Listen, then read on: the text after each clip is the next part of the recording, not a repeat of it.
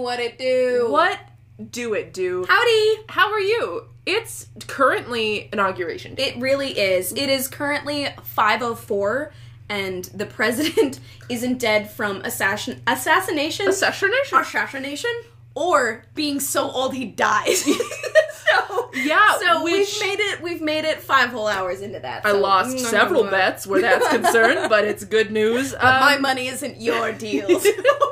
Here no, it's go. just it's very nice. I think that um, a lot of people are ruining this day by being too excited. Um, Yeah. just like the wrong kind of excited. In the way that you can be like, I'm so glad that that horrible demon man is not in possession of nuclear codes and Right. isn't allowed to make executive orders like now you can stab people if they're wearing purple. Yeah. Like that, like I'm very glad that like that guy is not in charge of stuff, but the overcorrection of like, hey, guess what? Now it's all good because this useless motherfucker's in charge is like it's ruining my day. Just- Stop doing yeah, it. like I know that this is gonna come out four or five days from now, and but people like will have had better hot takes. better hot takes. But I just hope that you stayed off of Instagram. Every fucking choir girl that you were friends with in high school is posting the worst shit possible. Just like Twitter a- is the only place. It's the only safe. sanctuary, and even there, the Hamilton page is like history is happening, and it's a picture of Kamala Harris, Oh and I would like to gouge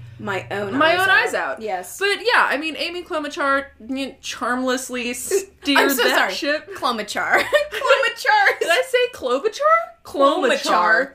Well, sorry to this man. So It Amy- straight up doesn't Oh, matter. it, and she knows it, and that Yeah. sucks. She's very competent. And then Joe said, "You can plan the party. Yeah. you can do that." and maybe no- we'll invite you. Wow. can plan it. Oh, maybe only we'll on a invite you. Mm-hmm. technicality. God, yeah, it's uh just the like boomerangs of somebody like cheersing a mimosa. Hashtag democracy. Oh my I god. I just uh fuck you actually. Fuck you. However, we've been talking about the fucking inauguration now for several for minutes. so long. and so sorry about that. That is just the only news that we have. But in other news, the only other news, better news. I don't know how this transition's gonna work. Um, This podcast is about movie we watch. Movie, movie, movie, movie. Is that what movie, um, sorry.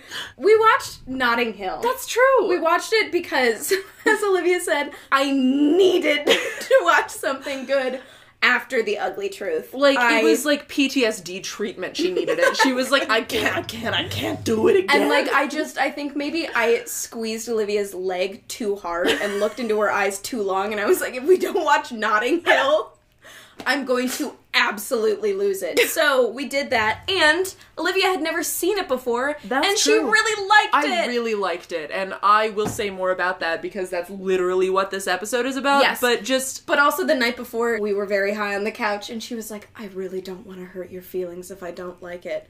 And that is really fair. But you can't not like this movie. That's it's true. So it's so likable for a lot of different reasons. yeah, and it follows it follows a rom-com trajectory but then it has like really genuine writing really good characters some of it like it's not all a win it's not 100% a plus Right. but like it's just good good ass movie, and I really. I I didn't want to hurt Charlie's feelings if I didn't like it, and I But, was like- also I was very nervous.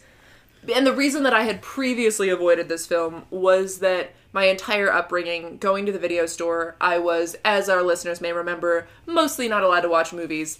But on the rare instance, instances that I could like pick one, I never, ever, even for a second, went for Notting Hill because I thought it was about cancer. I Mm. Yeah. thought one of them, based on the graphic design of the front of cover, julia roberts floating in the sea yeah, it's like blue faced Julia Roberts' head that is like 600% larger than Hugh Grant, who's just like walking down the street looking like fucking Hugh, Hugh Grant. Grant. I was just like, yeah, one of them gets cancer and I can't be fucked. that's Um, so funny because my my dad is movie guy my Oh. dad loves movies and he really does like rom-coms That's like so a lot of the stuff that I really love is because my dad is like, you gotta get in there. Like, I know that 16 Candles is like super fucked up in a lot of ways, but when I was like 11, my dad was like, you're gonna watch this. And I was at the age where I was like, I hate anything you suggest. And he goes, you're going to sit down and watch this movie with me. And I love that movie. I love that movie. I know that I've told you this anecdote 600 Oh, but it's good, so you times. guys should listen to it. My dad was in 16 Candles. My father is a very old man. And, And he's a model. Like Yeah. if you think of think of square 75 year old turquoise jewelry making um like For- doing carpentry with your hands. Yeah. It's exactly like the guy he straight up was a model for like Yeah. Ralph Lauren. He was like an actor and model in the 70s and 80s. My dad is 77 years old, and like the way that uh, I've done like a very small amount of modeling, and I my degree is in acting. And when I was about to move to the city, my dad was like, "You should get into modeling." Here's what I did: I walked around all day long into different agencies, and I just gave my headshot out. And by the end of the day, I had five different job offers. And I'm just like, Dad, you were like a hot white man in, in the, the 80s. 80s. Like, Holy shit. Senor or the 70s. Jesus Christ. Time is fake. But my dad, the reason I bring this up is my father was a Chicago actor. And so, in addition to being in a lot of like weird shit, he also ended up in individual throwaway scenes in a number of John Hughes movies. And so, I don't know if he is actually in the final cut of 16 Candles. I think he is not. Mm. But he was in that bitch. And that has been my like number one anecdote, even though I have seen that movie a singular time and I was maybe 10 years old. My anecdote for my dad is that we watch movies together, and Olivia's is my dad was a model in the movies And he was that in- you watch. Fuck me, I guess. or fuck me because holy shit. But this movie very good and I'd like to say more about Mm-hmm. Oh, I would as well. Um, I think we have two really crown jewels of the rom com universe, whatever you'd like to call it.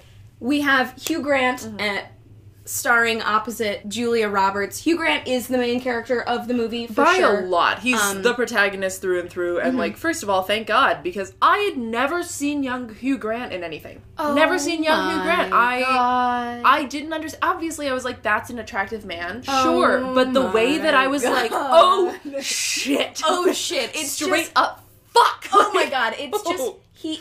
I mean, obviously, he is the English schoolboy. He is the Who could like maybe chop a little wood? A though? little bit of wood. A little bit of wood. We'll get into it in the plot because he does do like quote unquote manly things, but in a sensitive boy kind Yeah, of he way, works which at a is like travel bookshop. yeah, like, he owns not- a bookstore. Like, are we kidding? But he Does is he own it? he owns it. Whoops! I thought he just worked there. No, he owns it. Yikes it's bikes. very cute. um, but so we have these two um jewels. Just- I looked up Hugh Grant before because like I care about him a lot. um, and he started his career in 82. This movie came out in 1999. Um, so both obviously Julia and Hugh were completely established. Yeah. His first big thing, very much a call me by your name dynamic. Um, he was in this movie called Maurice, which is about two queer men who meet at an English school. I want to say Oxford because that's the only like That's Oxford. the English yeah, school, it's the sure. English school. Um, and they become they have a relationship, and then obviously because it's the '80s, it has to be tragic, and like they don't end up together. But like What? fucking Lupin is in it. Is like, Goddamn, what's his name? Yes. Wow, I would Graves? die for that man. um yeah Shit. um Rupert Graves. isn't that his name? Oh, girl, I he's he's Um a classic British actor in Harry Potter. Like Yeah, he is. that's- that's That's it. That's but it. anyways, he started there and then really kind of took off in 1994 with Four Weddings and a Funeral, which we will do later, Mm-hmm. but it's also an unbelievable romantic comedy. So that kind of set him into like A-list celebrity stuff. And Julia obviously had Pretty Woman in 1990. So had Pretty Woman in And 90 Mystic Mystic, Pizza. Pizza. motherfucking other one. Can't remember.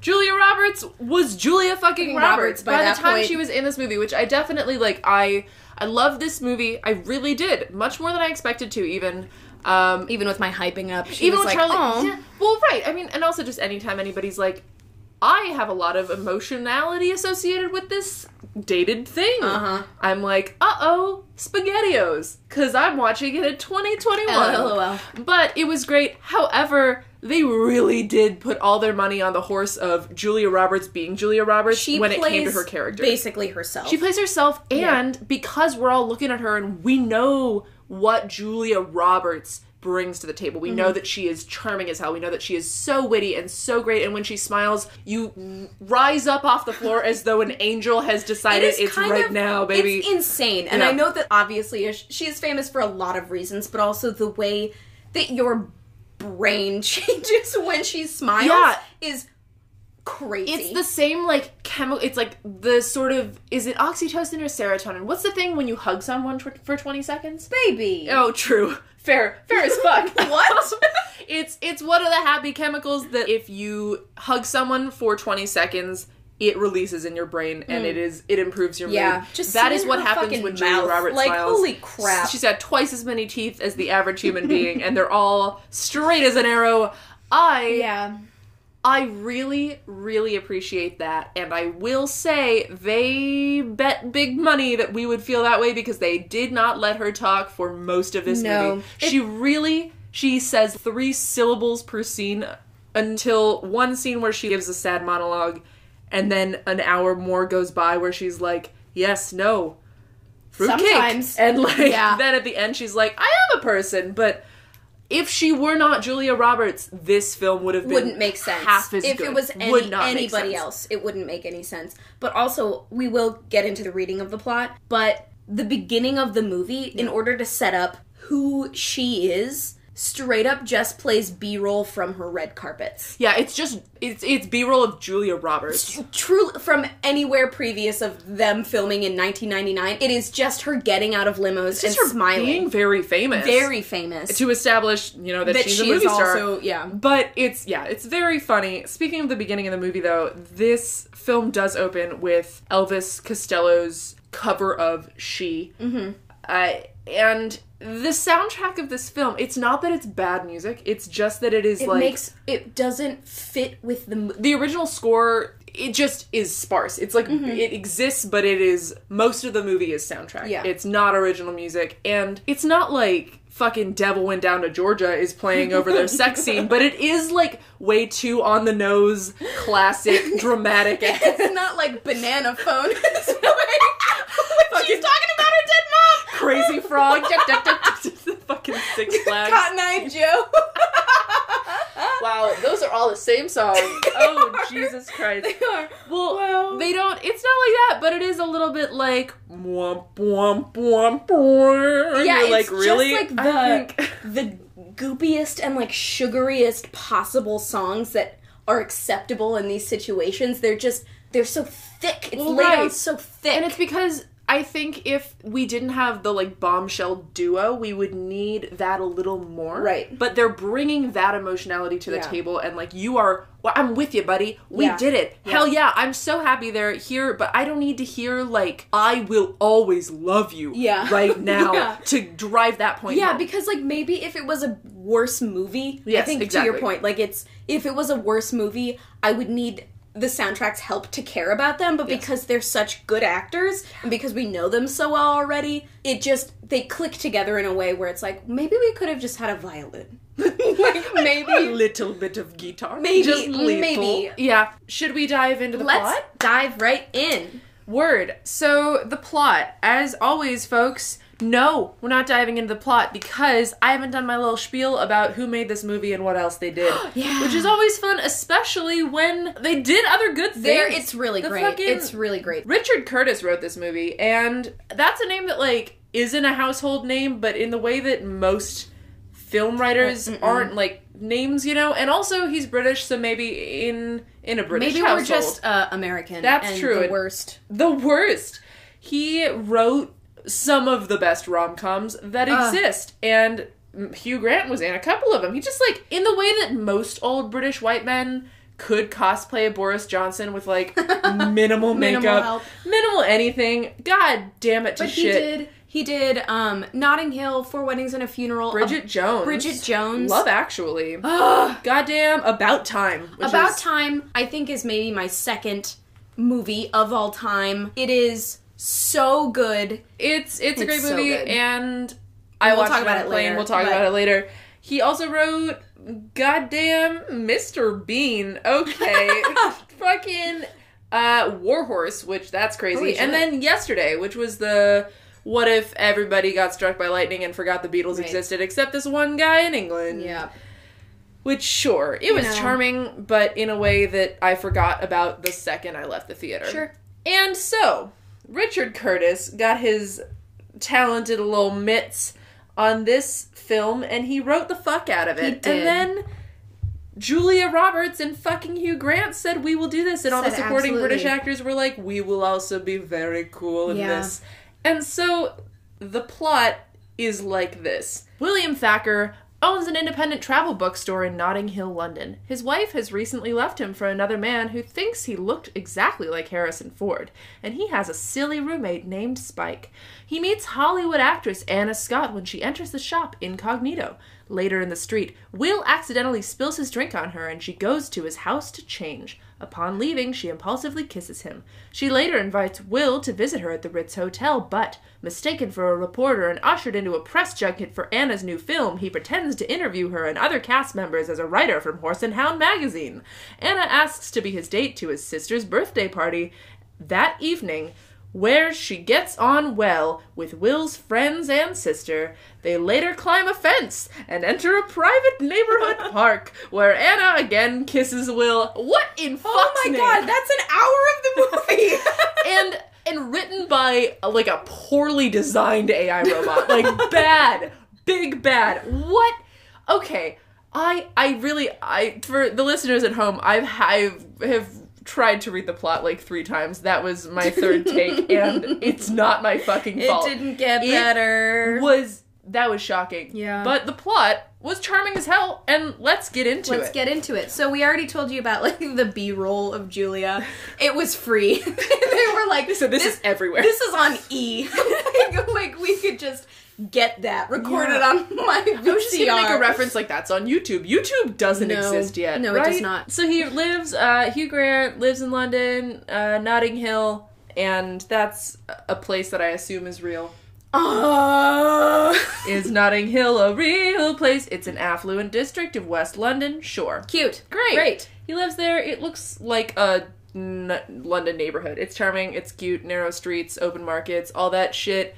He lives with this roommate who is the adjective that the author of this plot summary shows is silly. Silly. Which isn't true. He's like a chaotic, dirty man. chaotic, dirty, funny, Funny. and pro- like a horrible roommate to have, Yeah. but very entertaining in the way that all these side characters in this movie are real people. Yeah. They are realistic people. I think Spike is the least realistic Just character in he's this so movie. kooky. He's zany as fuck. But, but it's really nice but it's really not like Funny. it's really you can get there with him. Like Yeah. at a certain point, he puts on like a diving suit because he hasn't done any of his laundry. And it's Hugh Grant's diving suit. Yeah. Just- Yes. And he's eating cereal in the kitchen with the little goggles on his head. Like it's just it's just cute. it's cute and you do you do kind of need a character like that to break up this movie because Mm-hmm. it's not a monotonous movie but because everybody else is like a real person it You need maybe gets a little, little dreary fun. you need somebody a little cinematic Yeah. and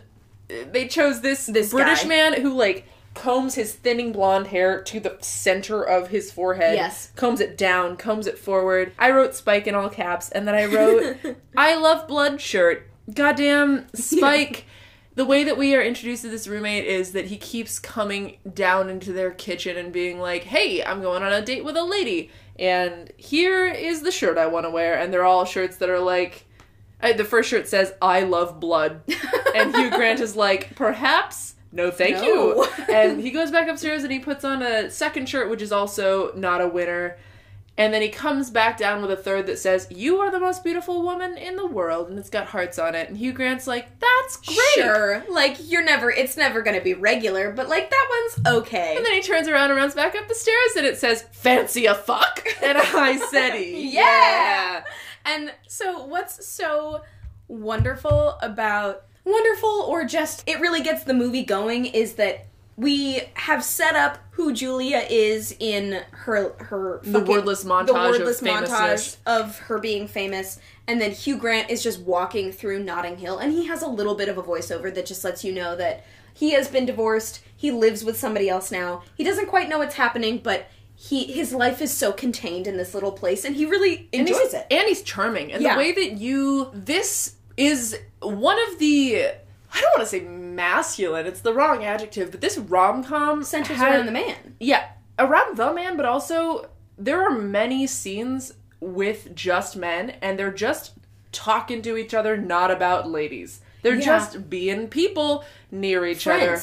Being They're just friends, being right? Like friends. Mm-hmm. men being human beings, not being two dimensional, like fuck monsters. I don't know, just Yeah. like horrible people, or they don't talk at all, Yeah. and all they are is hot or what. Yeah, not being the horrible side friend who's like, "You didn't fuck her." Like that is Right, always like she's friend. a bitch for having feelings. Yeah. friend that Yes. like that friend doesn't exist. The closest they come to that trope is Spike, and he's just weird as fuck, which Yeah. is very nice. Yeah, he just yeah. And so Hugh Grant, they open the movie with a voiceover exposition-y monolog Mm-hmm. by a man, which I took a note of because I can't put my finger on another rom-com that has done that. Yeah. And it was nice for It me. was nice. It was nice. So we keep going and they meet really early in the movie Which because thank God. yeah, like there's no 30 minute build up Mm-hmm. to them meeting. It's just he has his voiceover, she has her montage. We see Spike in the house and then he's at his travel bookshop and she comes in. So the plot says she comes in incognito. She's famous and has sunglasses Right. on. Sunglasses and a beret. Yeah. It's like they'll never know I'm Woo. Julia fucking Roberts. Um,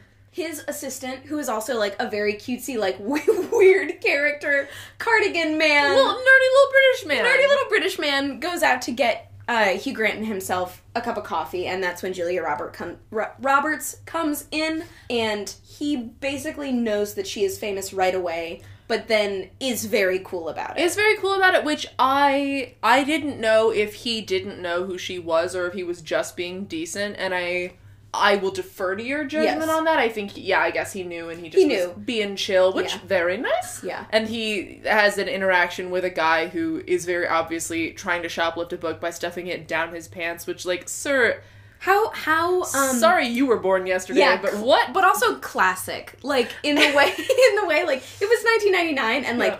probably video cameras in stores have are like just rolling out to That's really smaller fair. places. It's just a classic move in a way that you can't do that anymore. That said, stealing something and being like, my instinct is to put this in, In my, my pants, pants. is a lot. But the introduction to her personality that we get, which is, as I've mentioned, bare bones for much of the movie, is that Hugh Grant. Deals with the person shoplifting in a very much like he is a quiet, sensitive man, but also it shows that he's a little bit of a man man because he's like I can either deal with you Yeah.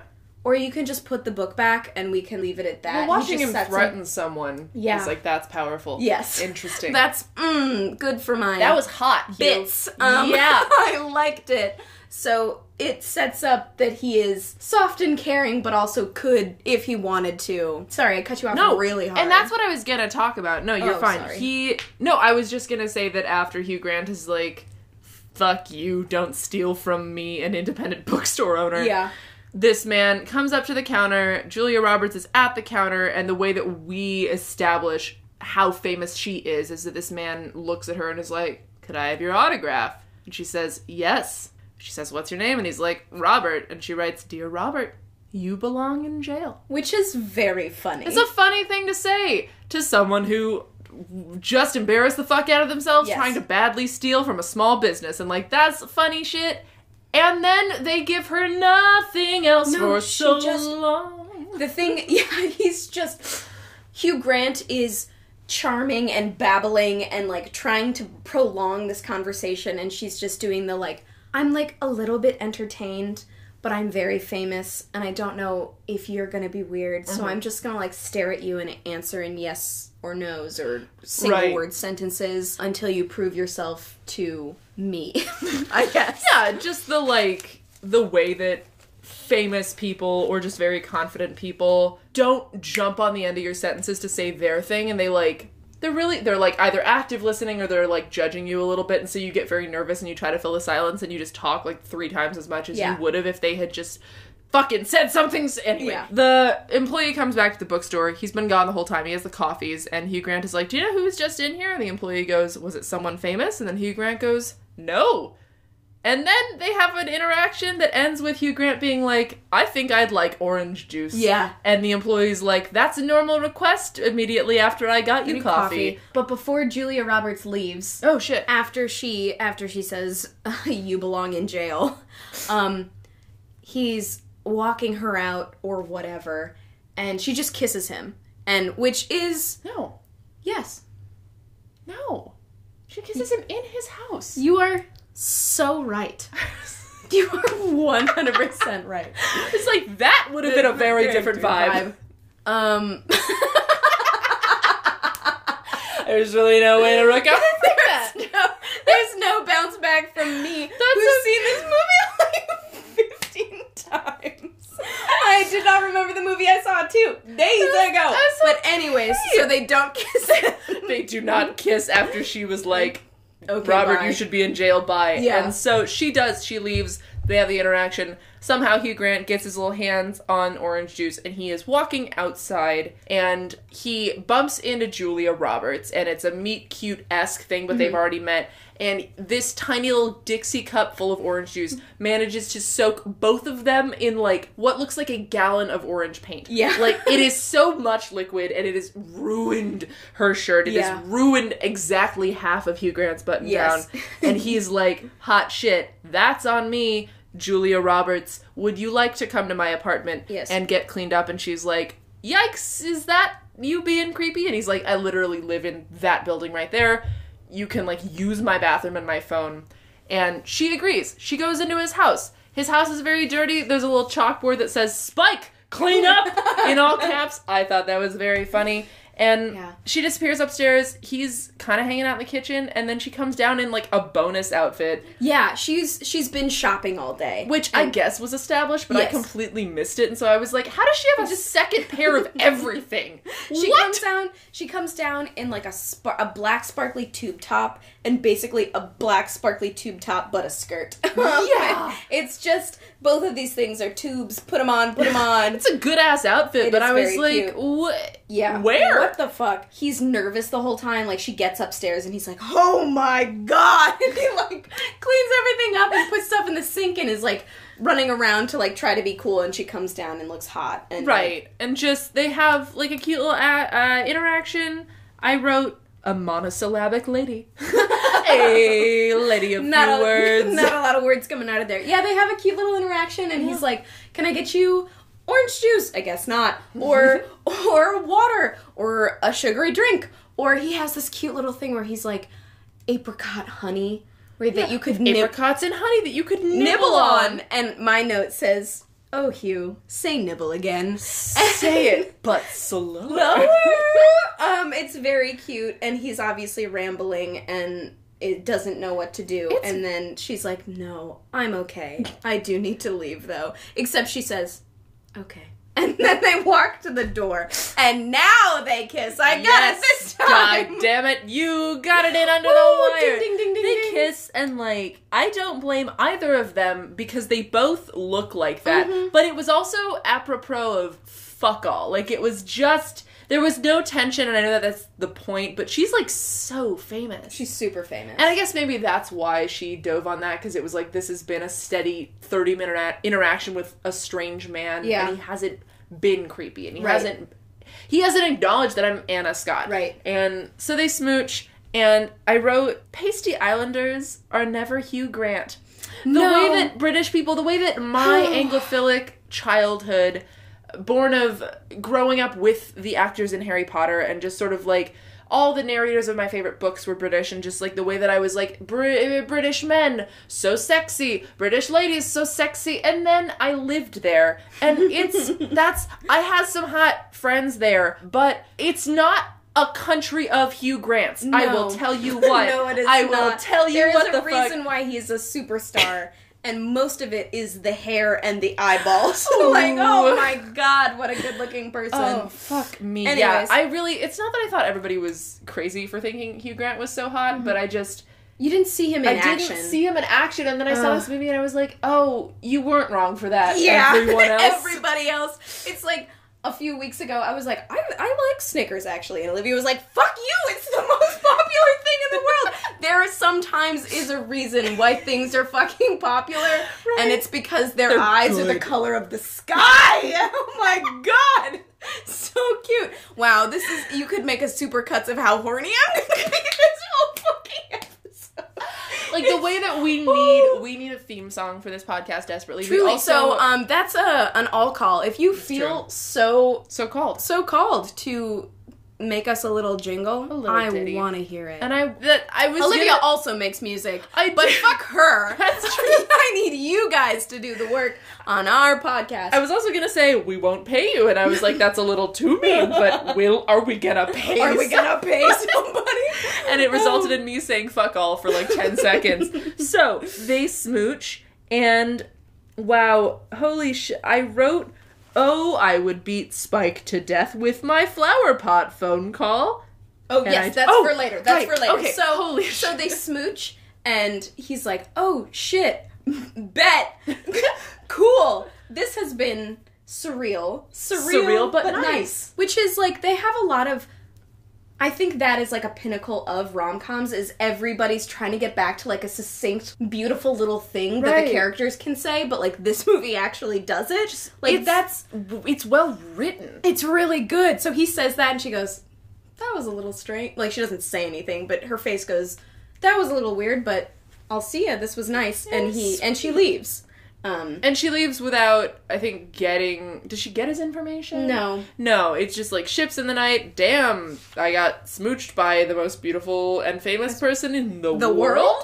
yes, in my own home, and now she's gone forever. yes. cool, so cool, like cool. he, the story continues, and he is just hanging out at home. Yeah, we see Spike in his little scuba suit, Mhm. and that's it's a scene that takes place between the two of them that is mostly just them chatting about kind of anything and going back and forth and Spike's being a little weird and Hugh's being a little charming and I think it goes back to the like whatever the reverse the inverse of the Bechdel test. Whereas with ladies in movies you want a scene where they're talking to each other about the rest of their lives and not just mm-hmm. a dude. Yeah, It's also nice to see men men just having a nice conversation and being nice to each other and the conversation's not about like boobs and beers and boobs and beers Yeah. and just they're just like living in their they're house. just being people with depth and it's nice Mm-hmm. and it's casual and at some point Hugh Grant is like do I have any calls Yeah. any calls for me any calls maybe a call f- a call from someone like Julia Roberts and Yes. Spike's like no calls well except for the one call from an American girl named Anna yeah. and Hugh Grant, I would have, as I wrote in my notes, beaten Spike to death with the nearest flower pot. But Hugh Grant is like, what did she say, Mm-hmm. Spike? And Julia Roberts is at the nearest hotel, and not the nearest hotel, the nicest hotel. yes, the Ritz. The Ritz. And she's called him, and she gave her name. no! She as- didn't. She was just like, hey, come to the Ritz. No, I'm she gave her name. Did she? gave her name. One of the things is Hugh Grant tries to call the Ritz and be like, "My fucking roommate can't remember her alias that she gave. I'm gonna kill myself. oh my god!" And then while while he's going on about how fucking stupid his roommate is, Spike goes, "Try Flintstone." Yeah. And then he gets put through because he remembered the alias that she goes under. Yeah. But also, while they're hanging out, Spike coincidentally rents one of her movies, which is a black and white rom com. Oh my god, that's right. Yes. Which I really watching this movie, I was like, I know that art house black and white fancy films exist today and they're still being made, but I was just kind of like, does this does this movie quite know what kind of famous No. Julia Roberts is supposed No. to be? What kind of actress she is? And the answer is no. No, she's just super famous. She's not a Rachel McAdams. Like She's not a type. She's not Julia Roberts Right, either. She's right. in a space movie currently, but was in just like an art house and romantic now she's film. gonna be in a movie in a submarine. Right, Like they it's do just- not have a fucking clue. They don't think what about the career is. paths No. of actors. They just say actors are in movies. lady. My next notes say the smile, the score, and then Spike could get it. So- Spike Spike could unexpectedly get it. And that was the moment at which you looked at me and you were like, if ever there were a rom com wherein I was the protagonist and you were the like zany best, best friend. friend. This is fucking it. Because Spike is smoking maybe a cig, maybe a spliff. Yeah. And he's wearing these scuba goggles and he just starts hotboxing in them goggles. he starts lighting up and the goggles fill with smoke and I out loud was like, Yeah Just Absolutely. absolutely. British so men cute. all look like British men. Mm-hmm. And then I wrote a little, I wrote a diagram down of the way that all British men exist on a visual scale from Hugh Grant to the actor who played Wormtail in Harry Potter. Like just- they're all they're all of a sort. Oh my god. And some of it is very nice, They're just but most of the time squishy around the edges. They're just like like you get there and you're like, mm. oh. Oh, and I can't quite put my finger on it. Why? Oh my god, you guys really just have been fucking each other on this island, haven't you? It's just- The pasty little Oh, islanders. pasty little island. Wow. Anyway, So back to the plot. So she he gets invited to the Ritz to see her. and he gets up, and her like publicist is standing there with a bunch of like press packets and handing them out to Hugh Grant and this other man who rode the elevator up with him and they were like walking down the hotel hallway kind of looking at each other like are you go you going where I'm going yeah. and Hugh Grant blot blot flowers blah blah brought flowers. he brought them. It's very sweet because for some fucking reason, Julia Roberts didn't tell him it was like magazine day Yeah. at the hotel. She was like, "Come over. Yeah. there will be forty-five journalists in my apartment, and I didn't give you a warning or an alibi. Nope. So like, good Look, luck." She says a little bit later, I thought this would be over, but like, sweetheart, it's a press day. yeah, you've been this famous for this many years. You're not stupid. No. No. We wouldn't so, know because they he gets you there. fucking he's talk. wearing a corduroy sports coat. He looks good as fuck. He looks good as fuck. He looks so good. He looks so cute. And he Um, gets in there to interview her. He's in the fucking big hotel room with her, and he says he is from the magazine Horse and Hound because he's asked and he's caught off guard. And on the table in the hotel room, there is a Horse and Hound magazine, which I assume is a British thing or it's made up. Which I is, think it's a British thing because they do the shoot. ah They, they, do, do the hunt. they there. sure which Not in the way that we do it over here. It's like classy and like it has aristocratic over there. it's much more dignified and infinitely sillier. yes. Yeah, Just like everything in England. They're like, we do it like this, and we're over here like shoveling hot dogs into our mouth, and we're like, that doesn't make any sense. Why? Yeah, just we're we as countries are better and worse than each other. Oh, yeah. and that it's it's a it's a lateral move Oh, from yeah. one to the other, Yeah. bloody boy. But he gets in there, he's interviewing her. I wrote, "Fucking, what does this fake actor do?" Just like she's talking about her film career and what she's oh yeah, done. makes no sense. makes no sense and her publicist keeps popping in and out to be like you can ask her about her upcoming projects and then hugh grant is like does your upcoming projects have have horses or hounds in them i i'm so bad at lying Yeah. the whole time he is ungodly bad at like rolling with it. Right, and Like, just being just- cool. He just cannot get the hang of being like, oh, I have to lie again.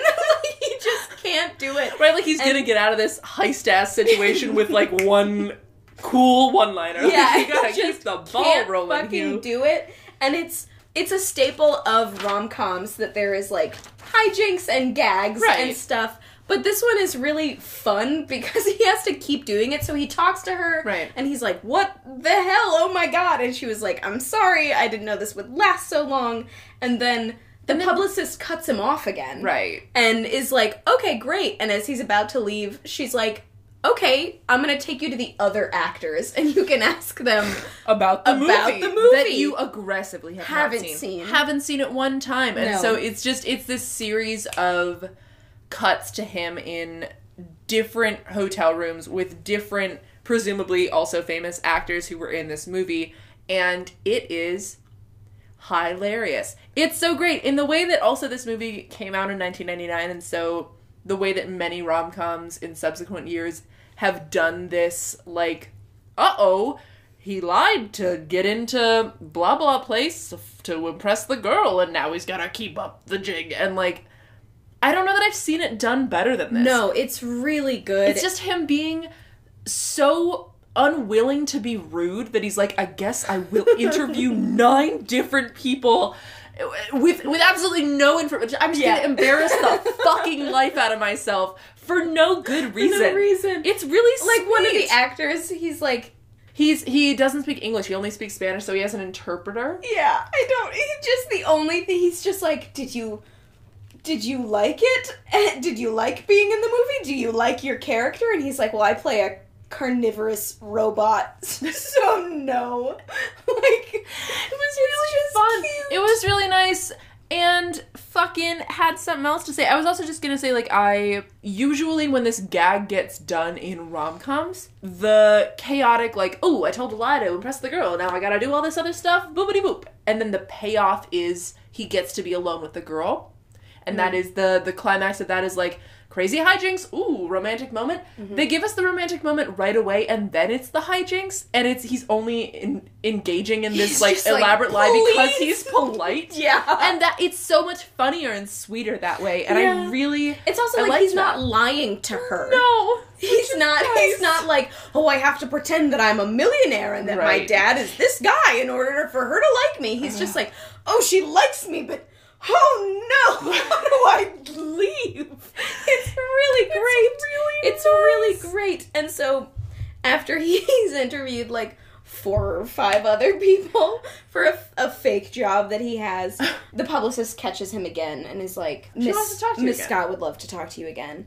And before he a- has asked her out for the night, and she was like, I'm famous. I have plans. Yeah, Um, tonight, tonight. as in like not a month from now. Tonight, yeah, I'm busy. Yeah, what I'm the busy. fuck? I'm famous. Fuck you. She's like, well, um, I canceled the dinner that I have to go to, so let's hang out. And he goes, oh fuck, it's my sister's birthday. And she's like, well, I'm, well, I'll just be your date. And he goes, what? And she's like, is that fine? And he's like, yeah.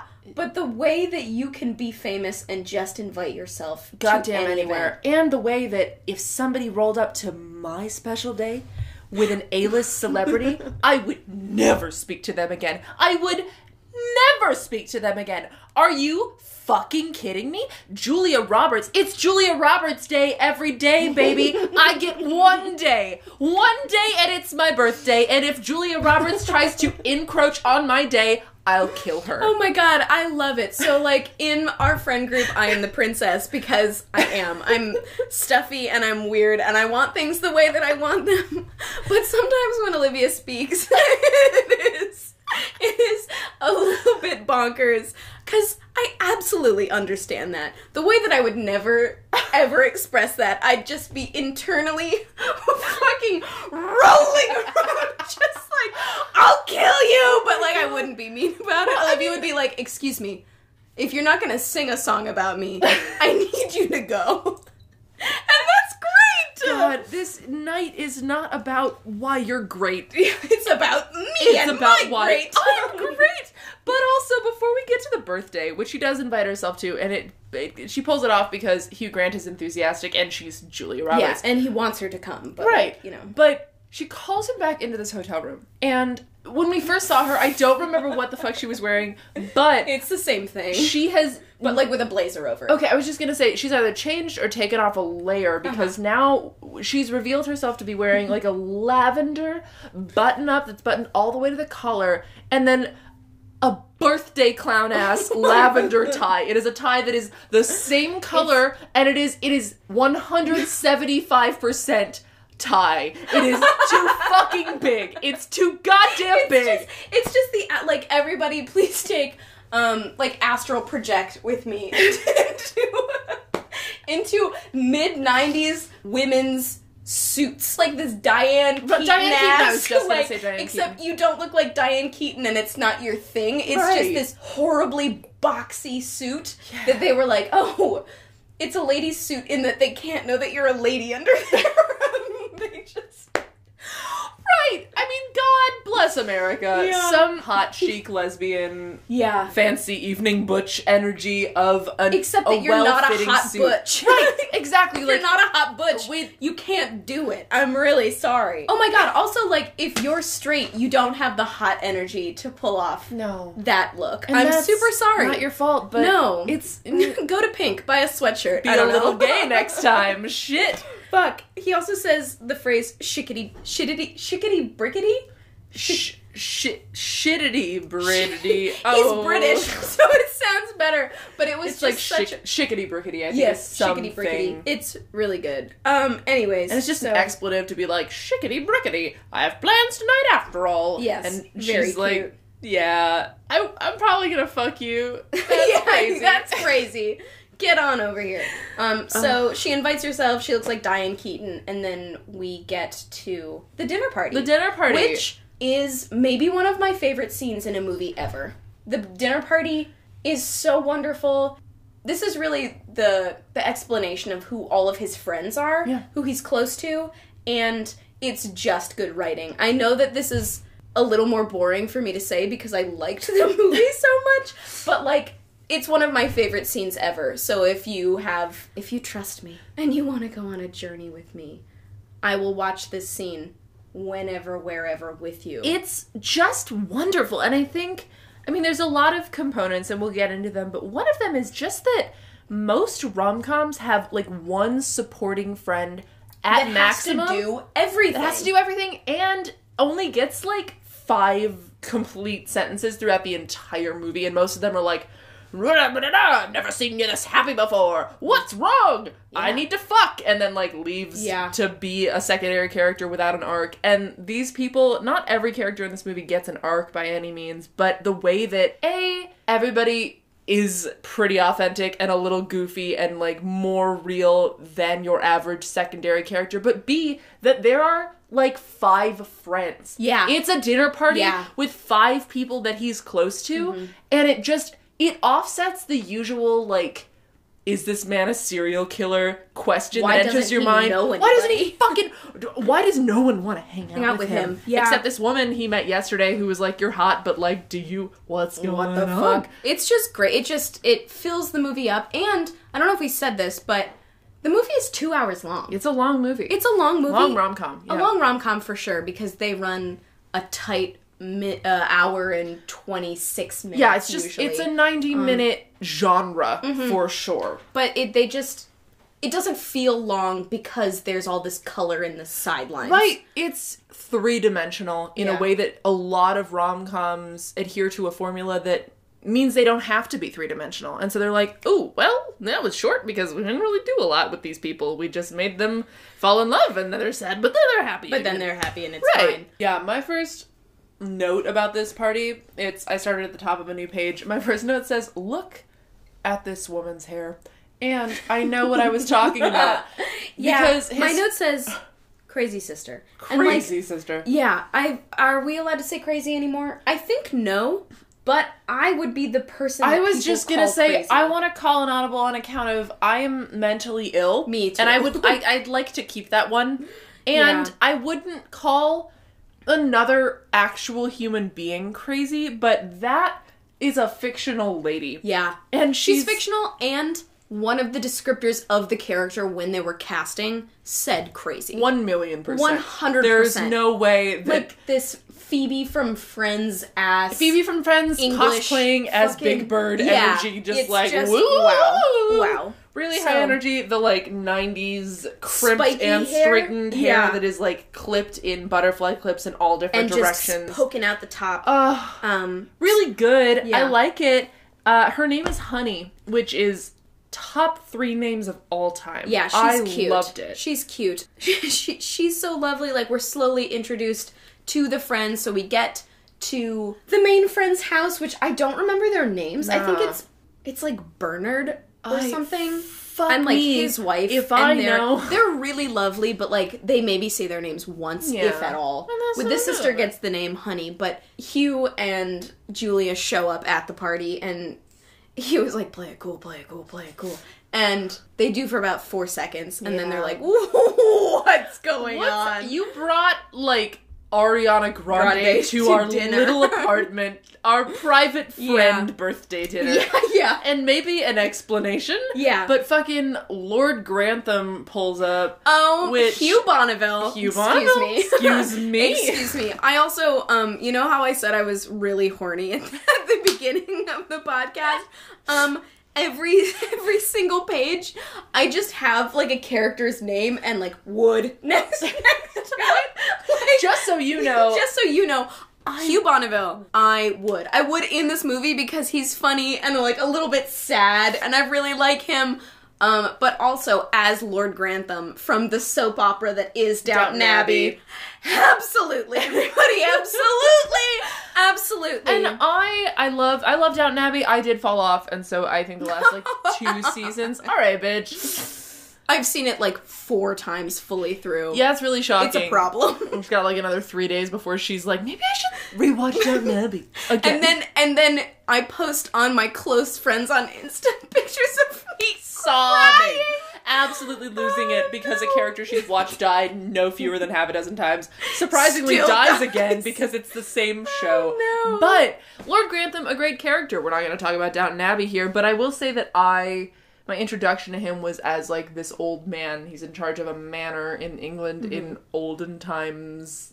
TM, I don't fucking know. It's not now. I'll tell you no, what. but it was then.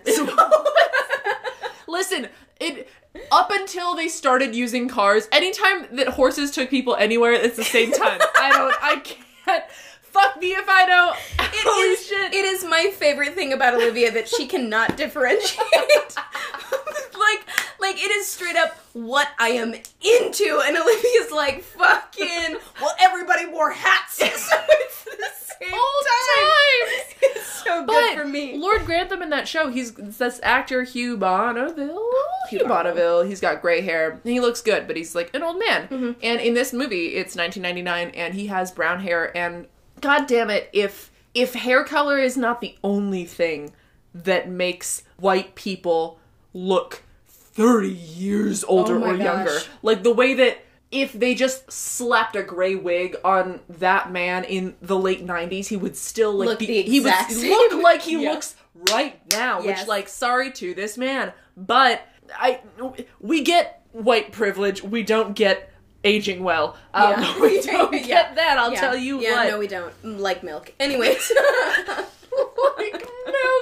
like milk. I'm Oh. waiting. I'm gonna look 45 in about three years, I- and like I just have to accept it into my heart. Yeah. Um, like maybe because I'm gay, it'll shave a year off of that. Well, like maybe I'll be 28. you you'll be able to dress and like put nice things on your face. Yeah, but- right? oh my god.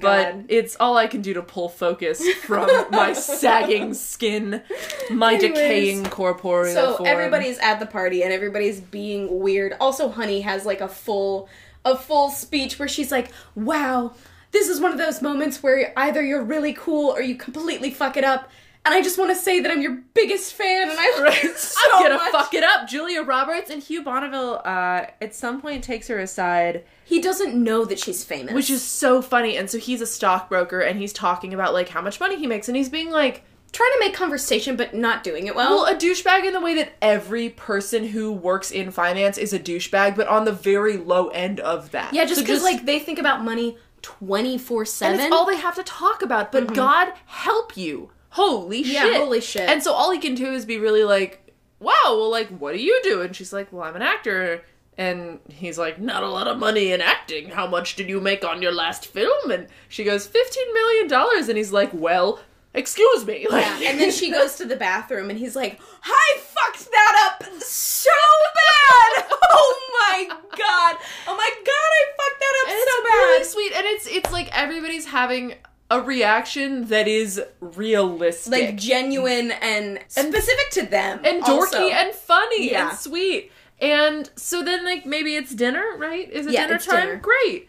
So I wrote, fucking, she hasn't said anything. No, she's dash thirty eight minutes. Like, it's been thirty eight minutes. she just movie. she does not speak a lot it's just kind of like she is playing coy the whole time Mm-hmm. and i think yes it's because they didn't write for her but also when you're that famous people already know so much about you from the get Yeah. that i think it's probably a lip i mean if you're an a-list celebrity please reach out Let me know if I'm wrong. Let me know if I'm Paris wrong. Hilton, like shit. is Paris Hilton the first A-list celebrity i love that I had already said Ariana Grande in this episode, and that was the only famous person that my brain could conjure. I l- it's antique. That that A-list celebrity oh my is god! I promise antique. that I'm not 45 years old. like, I really swear, I'm hip. I'm happening. I, with a gun to my head, could not tell you the name of another famous person right now. Okay, but even Kim K.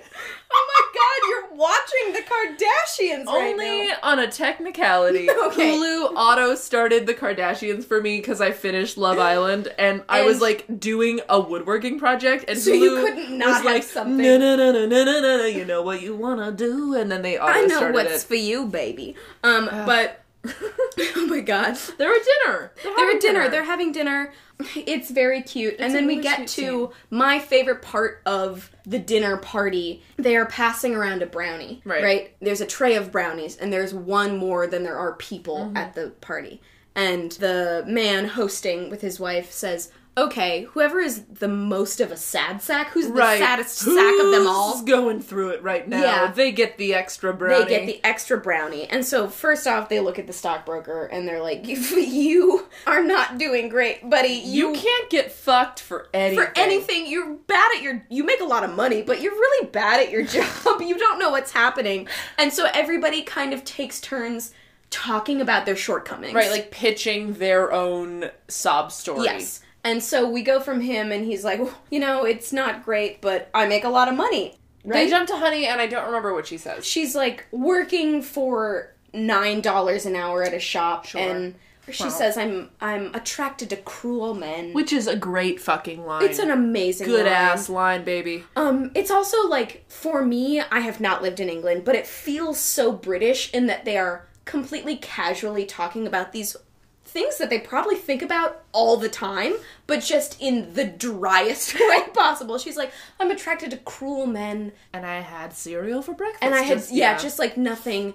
And she says, "Well, Anna Scott is my best friend, and she just needs me." And then it jumps It's to it jumps sweet. to It's another a- character. It's like and- a joke a person would make. Yes. And it's funny enough that you laugh the way you would if someone at dinner made that joke. Uh-huh. It's really nice. sweet. And then it transitions to the wife who is hosting the dinner party, who is in a wheelchair. Whose name, God help me, I No, cannot not conjure. Not one. not one But idea. She's like, I'm in a wheelchair as of recently, and maybe infertile. Infertile because of the accident that I had. The accident that. Um, do they really tell us what happened? Um, they say later, Okay. like he mentions that she's been in an accident after the party. She slipped and fell and fucked up her Her spinal. spine. Yeah. Right. Yeah. Um, so she has like a very tender moment of being very vulnerable Mm-hmm. and saying, "I can't have a baby," and uh, we don't really know what's going to happen next. It's sweet, and she makes a joke, and then they transfer it to Hugh Grant, where Yeah. they're like, "You sad piece of shit. Yeah. Your wife just left you. You live with a roommate. you who is who he is. who is who he is. You, you sad sack, and he's like, I get it. I'm pathetic, and he reaches for the brownie, Mm-hmm. and Julia Roberts is like, I get to play this game, and everybody goes, Actually, fuck you. You don't get to play this game, and she's like, Oh, I do. Mm-hmm. And then she starts off, and she says. I basically have been a, on a diet every day since I was 19 years old, so I've been hungry for a decade. Yeah. I have been in a relationship with lots of mean people, one of whom who hit me. I Other sad famous people. yeah, shit. just like nobody really knows me. right. I am the idea of Me. me, but nobody cares about me. And oh, her whole the big Oh, thing the was big like, I am a beautiful movie star. And in a little bit, I'll stop being this beautiful and they'll realize I can't act. And then I'll just be an aging, lonely woman nobody ever got to know who kind of looks like someone who was famous, famous for, for a a while. yeah. And everybody's quiet for a minute. quiet because the absolute enormity of how horrible celebrity is Yeah. is like touched like the English were like, let's drive right by it Slowly, but not stop the car. No, just don't for stop the car. Never. and and then it's it's quiet and they go you don't "Ah, get the fucking brownie. fucking fucking nice try beautiful. Not on our watch. And it's just this like oh, it's so fucking good.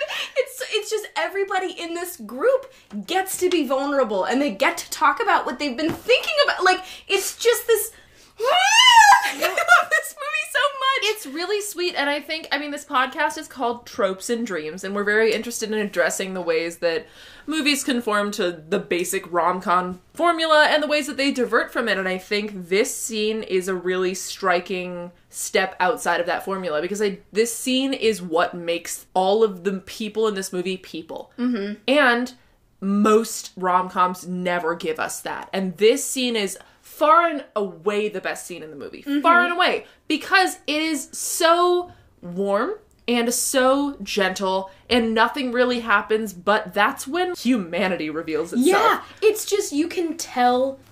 Oh no, I'm gonna get actually emotional about Notting Hill. You can f- feel when you're in a room with people who really care about you mm-hmm. that they are all taking care of each other, and like you can feel that in this scene. You can tell that everybody genuinely cares, but it's a touch on it. Everybody gets to do that, and then we all get to be okay together afterwards. Yeah. Like it's so unbelievably wonderful. It's really Um, great. I fucked with it very heavy. And the song "When You Say Nothing at All" Plays is playing under the dinner, right, Oh, right God. before the big, the big "What's fucked up about your life" Scene, exchange. yeah. They're all vibing, and "When You Say Nothing at All" plays, which I remember being like, "Okay, Oh like, no. I suppose," right. but also, uh, if the hand could be ever so slightly less heavy, Yes. and I'll stop talking about that song right now because I'll have more to say about it later. Later. But dinner's over. Dinner's over. They're gonna leave. Uh, forgive me if I'm skipping over anything, but the next thing I remember is that they like are leaving the flat. They're doing all the tittering at the door, like "Great to see you, great to meet you, Yeah. Happy birthday." And then Julia Roberts and Hugh Grant leave the apartment. They shut the door, and then all of the friends inside the apartment start Scream. screaming, just the way that you would scream if fucking please, please, please. No, you have to do it. You have to think of a celebrity. You have to do it. Three, two, one. Clint Eastwood.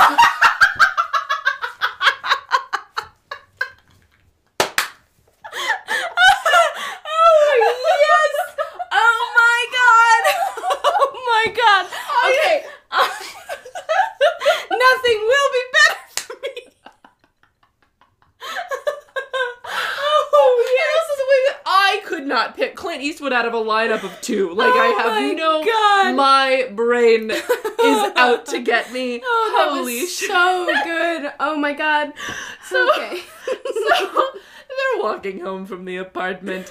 yeah. I was gonna. Clint Eastwood has a tail on them. Walking, and Julia Roberts. This is when you kind of hear about the wheelchair thing because Julia Roberts Oh, yeah. says, "Why is she in a wheelchair?" Yeah, which, which, like, like- okay, ableist yeah. Annie, like, all right. It's I was to say so they have this woman in a wheelchair Yeah. and obviously the reason she's in a wheelchair is so that they can talk about her being in a wheelchair. Right. Which like I don't love. right. Um Because at the end, he has a monologue about how like his life is harder because one of his best friends had an accident and now she can't walk. yeah. It's just like that made me sad, and it's like, oh, Oh. I don't really think. She could also like it would be so cool if she was in a wheelchair and we like we didn't talk about it. Nobody like, said a fucking thing. thing. I like if she talked about how she couldn't have kids and then nobody mentioned it again. I would feel better about that because it's just her in herself talking ab- about Mm-hmm. Right. a disability that she has rather than other people getting to comment on it Being all like, the time. what's up with your legs, baby doll? Yeah, like, just, like, certain people in weird. Home Depot parking. Yo, I got Ooh. harassed by a white lady in an Audi with a cell phone and a god complex who Yeah. like I I walk with a cane sometimes we've discussed and I have a disability placard and I parked and she started filming me and straight up was like are you really disabled what's wrong with, With you? you. and it was a nightmare five and a half minutes and I'm not over it and maybe I'll send her a letter because I googled her after license I plate shit on her porch. Like it's not even in a bag and on fire. I just just squatted there. and shit ass open, baby. Holy shit! But uh, I digress. Sh- uh, what? I'm so Um, sorry. The next note that I have is, oh, is he gonna get stabbed? What did I? Oh, I don't. Oh, they're climbing the fence. Okay. Oh yeah, yeah, yeah. Great. So they they're wandering around, and he talks about. She's like, "What's in there? That's so pretty. It looks like a garden." He's like, "Yeah, it's gorgeous, but um, the only people who have access to gar- to to the garden are the people who live on the edge of it. It's a private it's a area, gated community garden. right?"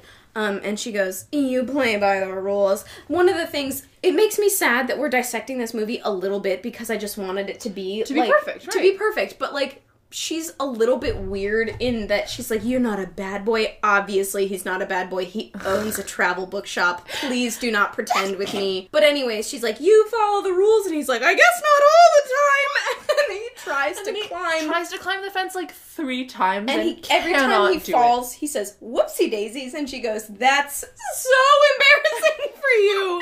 Oh my god! And that is, I think, like Hugh Grant tries to climb the fence. Julia Roberts makes fun of him saying "whoopsie daisies," and it marks the third time in this movie that she has exhibited her personality Mm-hmm. in order. There was the comment, uh, the like autograph at the beginning where she was like, "You should go to jail," and then the scene at the dinner where she's like, "I'm sad, famous lady," Yeah. and now she's like, "Whoopsie daisies" is an antique thing to say. That is very funny for me. And he's like, I guess we should just go. And she's like, I'm not a bitch. Mm-hmm. And then in the tightest, least stretched 90s jeans possible, she, Mm-hmm. climbs over the fence. Up there, And then Hugh Grant follows in a Hugh Grant, I'm English, I don't have any. I'm English, and apparently nobody nobody climbs anything in Yep. England. I just I can't. He's got fucking his arms have atrophied. and that's why I wrote, "Is he going to get stabbed?" Because the Because fence has spiky things on top, and he has aggressively been unable to climb this fence previously. So I was like, "Is the gag that he is impaled?"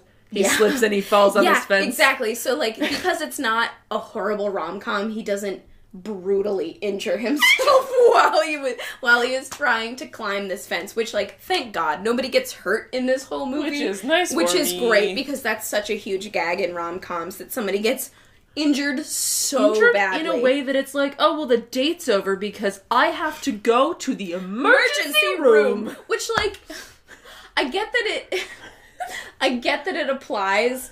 Like certain people they see other people hurt hurt themselves. It's very funny. My grandfather fell down the stairs and broke his leg. And my grandmother was laughing so hard that she could not call 911. she, she was beside herself. I thought it was so funny. So, like, I understand that the people who write for rom coms are after, like, her demographic, but most of us don't want to see people break their Oh, fucking God. legs. Anyways, so he true. doesn't get hurt, and then she has kind of like, they wander around and it's beautiful and romantic. They're in a garden at night. And can you guess what song starts playing? It's the Can you guess? song. It's it's the last song they played in That this you movie. just heard. You just heard it. It just ended. When you say nothing at all, Yeah. comes blasting over the speaker. They're like, when you say nothing at all. And the thing that's so weird is like she what do you remember like the existential existential thing that she says on the bench? no, I don't remember either, but she has a weird moment where she's like maybe I need to be alone on the bench Yeah. in the park. Yeah. And then he starts to wander away and she goes, "Come sit with me." Yeah. And like that's nice. But the scene is super weird because like we broke into this place together. Do you need time alone? What's happening with the soundtrack? right. What's going on? Well, it's just the way that like if you have a scene between two people who are very capable actors and have successfully created tension in tandem with the writers who wrote a good script uh, and they're sitting in this energy and all this unspoken stuff having feelings for each other but neither of them is saying anything what you don't need is a song called when you say nothing at all you don't need to be led to water like that No. francis it's really okay It's fine. It's- we will get there. good. We really will. Like we're not. I know that like when making art, you have to think of your audience As as, stupid. dumbest band of fucking leashed toddlers, Yeah. but I promise you, as a We native English speaker, there. I'm with you. It's also like I guess the origin of the rom com and Yeah. like when I think we've kind of decided that it really took prevalence in the 80s is Sure. when rom coms really got ramped the fuck up. Right. But by this point, you already have a solid following. Like the rom com universe makes so many hog shit movies because it's huge. So we will be able to figure it out. I promise, with our own two feet, we can walk the the, the straight line you've drawn Yes. from the idea to the point. Like Yes. fuck. Anyway, Okay, so after like she does the weird like come sit with me like what's going on in the scene, it is like God, what are what are a hovering? It's a hovering camera. Like it's so high above. It's Like a, a bird's drone? eye view. Yes, Drone a drone. camera, yeah. Drone. That word was not in my head. that's okay. I'm Captain Clint Eastwood as far as conjuring up relevant fucking Things. thoughts. So holy shit. so there's like a drone camera, but it's 1990, so it's not a drone. But they're up there, Yeah. and Tall ladder. and he goes to sit with her, and then the scene ends, and then next we have them out at dinner. them out at dinner, which brings us to the next paragraph of the plot. Holy which I will shit, say, guys. this movie is two hours long, so this podcast is going to be uh, one of our longer ones. I would wager, having not yet edited it, but we're already at like an hour twenty uh, pre-editing. So yikes! But that was one paragraph of the plot summary, and there are five in total. Yeah. So let's get Let's get in there. All right. The next night, they go on a date at a restaurant. They overhear. Okay. You can try it again, baby. Yeah, but it's not my fault. I know Someone slapped a fucking fault. semicolon in the middle of this sentence where not even a comma should go. Yeah. It is this Wikipedia summaries are a godless place. the next night, they go on a date. At a restaurant, they overhear a group of men disparaging Anna Scott because of her screen image. Will walks over and criticizes them, and then Anna calmly puts them down. Anna invites Will to her hotel room, but their plans change when he discovers that her movie star boyfriend, of whom he was unaware, has unexpectedly arrived from America to be with her. Will pretends to be a hotel worker to avoid detection. Will's friends try to help him get over his disappointment, and over the next six months, they set him up on a series of dates, including one with a fruitarian. But he finds it impossible to forget Anna. Hot shit. Okay. Is that the next bit? It's the next bit. Cool. So that's shorter. That's only like half a page notes. Yeah, So- not a lot of stuff. Okay. So they're at dinner. Mhm. Um and they're having a lovely time and they start to overhear this table of men discuss a celebrity, which I am not a man, nor do I have many male friends. I have a lot of male friends. That's not how men talk. The way that men don't pay again, I'm overgeneralizing, but especially in like 1999, men's awareness of pop culture, specifically like celebrity names and the way that they would talk about celebrity like I can't only- imagine a group of 10 men talking about a famous woman like this. I was just gonna say, like, the reason why men mm-hmm. know about celebrities is if they really like them, mm-hmm. if they're a famous celebrity.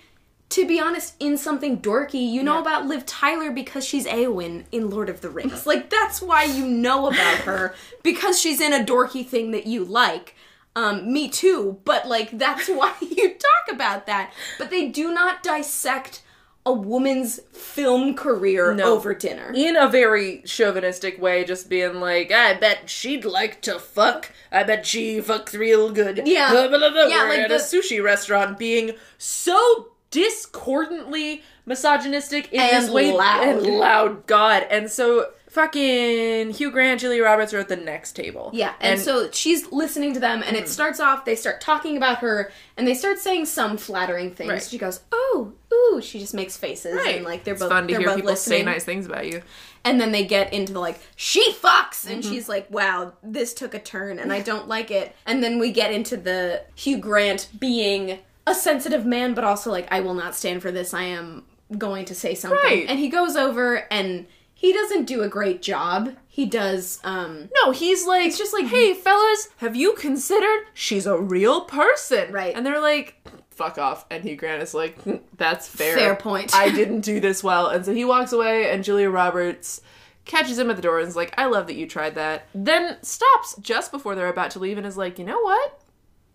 I'm gonna get in there. And so she walks back and just kind of like stands there for a second and they're all like, that's the lady we were just talking about. Just like if you were at a restaurant and you were like, you know who's hot? Margot Robbie. And then Margot Robbie ri- whips around at the next booth and she's like, fuck you for that. It's like, Yeah. oh, Oh, oh, no. okay. Huh, you weren't a real person to me until this moment. Mm-hmm. But she's standing there and she goes, hey, I'm really sorry for my friend. He's pretty sensitive. Fucking, I can't remember how she like tees up two dicks the size of peanuts. Right. But the way that she leaves them is being like, it's not your fault. You have dicks the size of peanuts.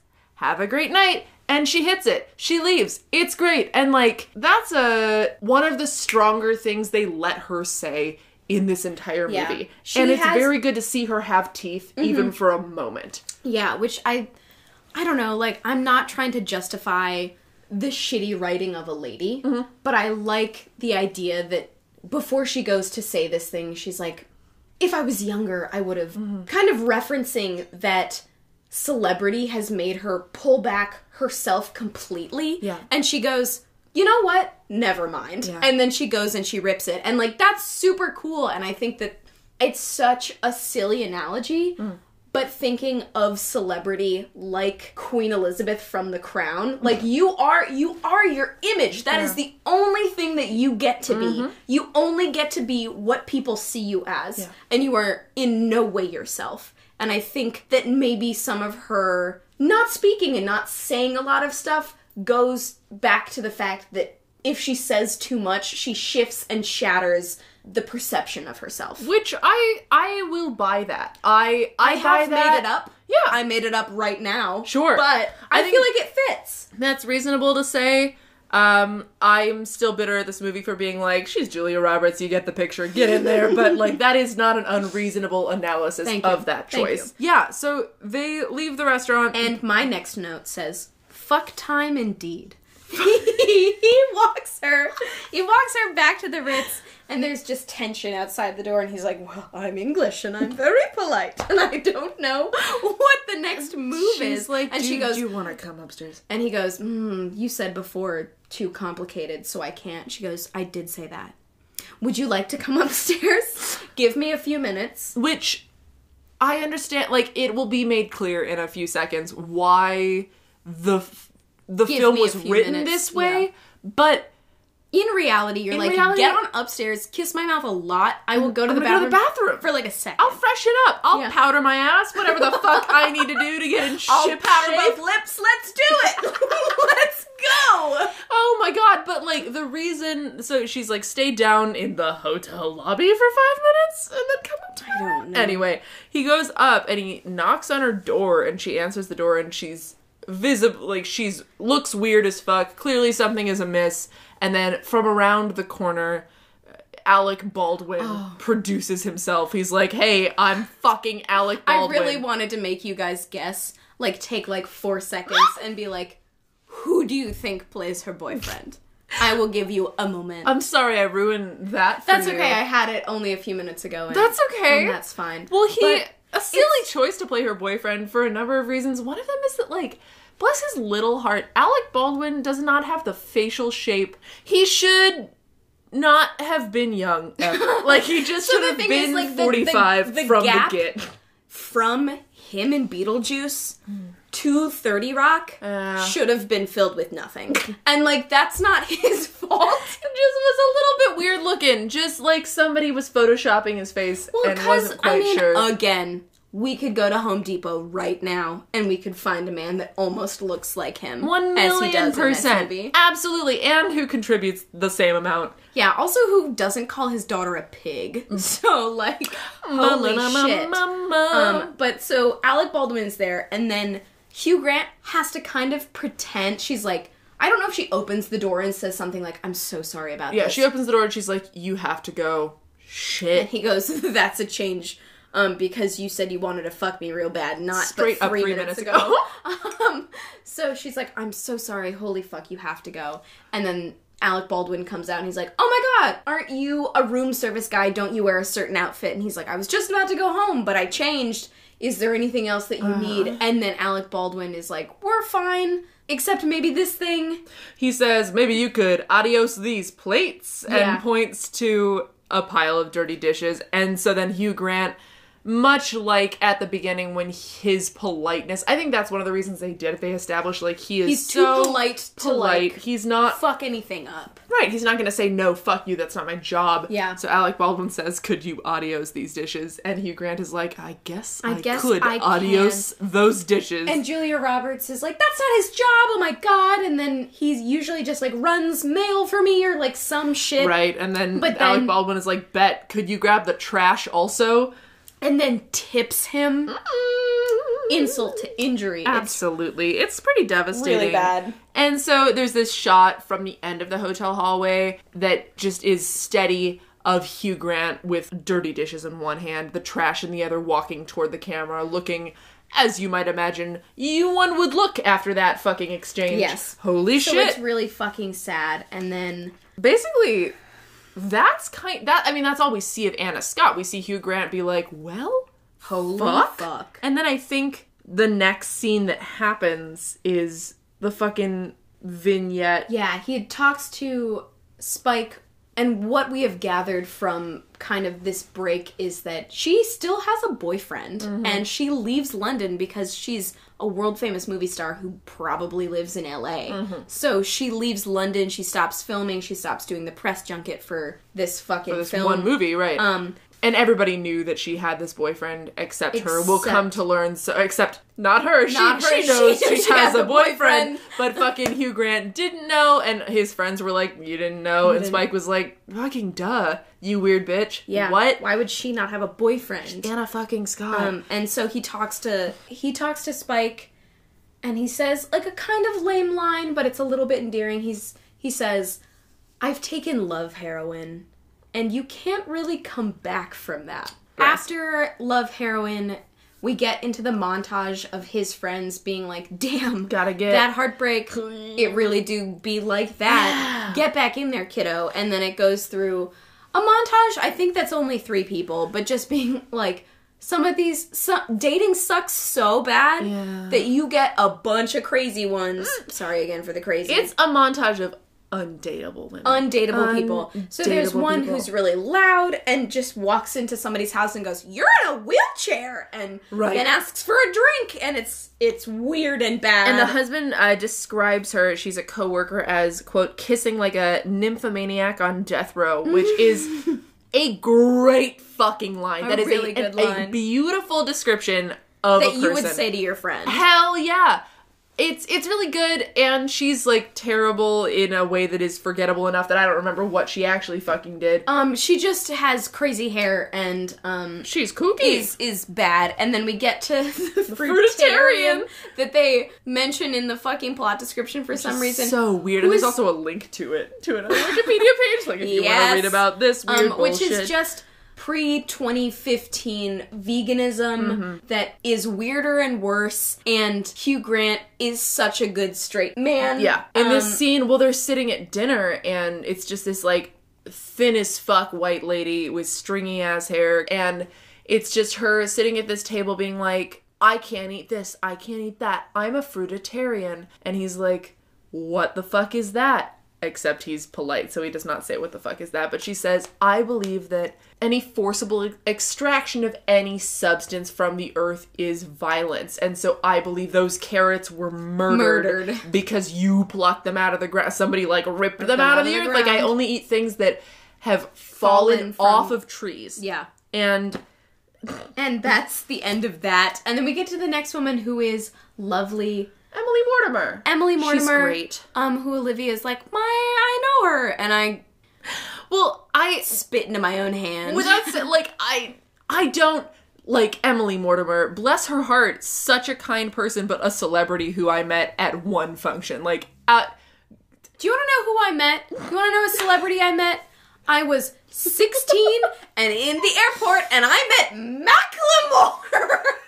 what what what what?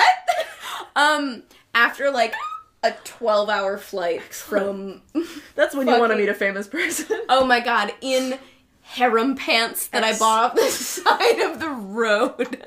I was so dirty. Oh my God. Anyways, that's that's the, the experience that Well, I've had. My my sister in law is a wonderful person, and she works and has worked in Hollywood and film for a very long time. And one of the people she worked with for a long time and became friends with was Emily Mortimer. And so she ended up being at my brother's wedding, and I was in my brother's wedding. And so I met her, and she was like, "I am very kind."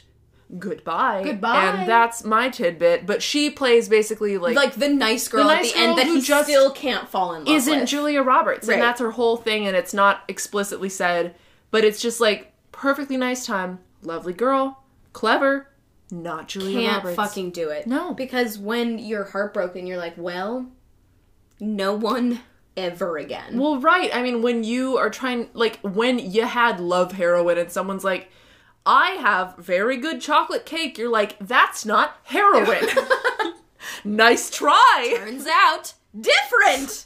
um, my next note says romantic take he up the stains. Not good. I remember what. that means. I do. Please tell me what it well, means. so I wrote in all caps hetero exes who are friends. And romantic take up the stairs. Yep, yes. Thank you. So this Thank is the you. next scene. Like Emily Mortimer leaves the house, and then they're just hanging out, and it is friend in a wheelchair who doesn't get a name, and I'm sorry. Holy shit. Holy shit, we don't know That's her name. But we also, in our defense, don't know her husband's name, and he is not in a wheelchair. But they also didn't say his name more than No, fucking once. But not. basically, this is the scene where they're sitting in the living room and they're just talking about how Hugh Grant Hugh Grant can't fall in love with anybody, and he's just down on his shit, and he's like, I've only loved two other people, and one of them One of them was my ex-wife and she got out of here real fast. Mm-hmm. And the first one was somebody who is my great friend and she left me for my best friend. And then the woman in the wheelchair goes,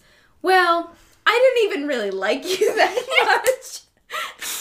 You were just there's so much kissing around my ears. What I the just- fuck was that? It's just that. really funny, and it's just a. It's the first time that it's the way that you learn that they were exes and that she was his first love, and then this is his best friend, and now they're all homies, and it's just sweet, and that is all anybody says about it, and it's actually fucking.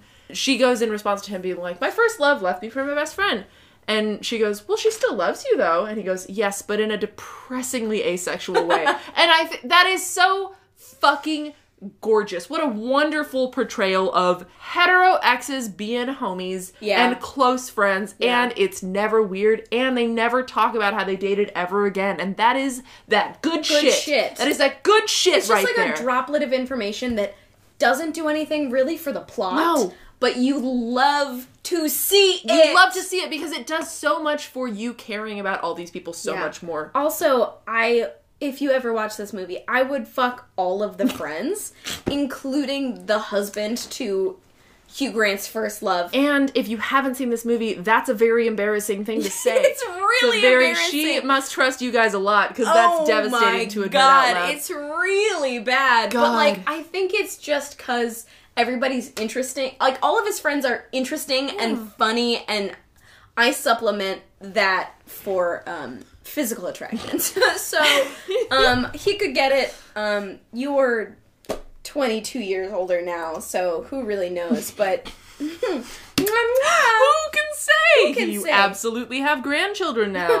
I time is is, Is not so real in my brain. But the the note that Charlie wrote about he take her up this Oh the yeah. stars. After that, they're like, "Oh, I'm tired," and then in order to get uh, this woman whose house is just unbelievably inaccessible for somebody with the in a coffee wheelchair. table's like 13 inches off the ground and she's in a wheelchair. She can't reach it. It's just the wrong height, but also I don't. I think they just sat the wheelchair down and had the actress sit in it because you can't.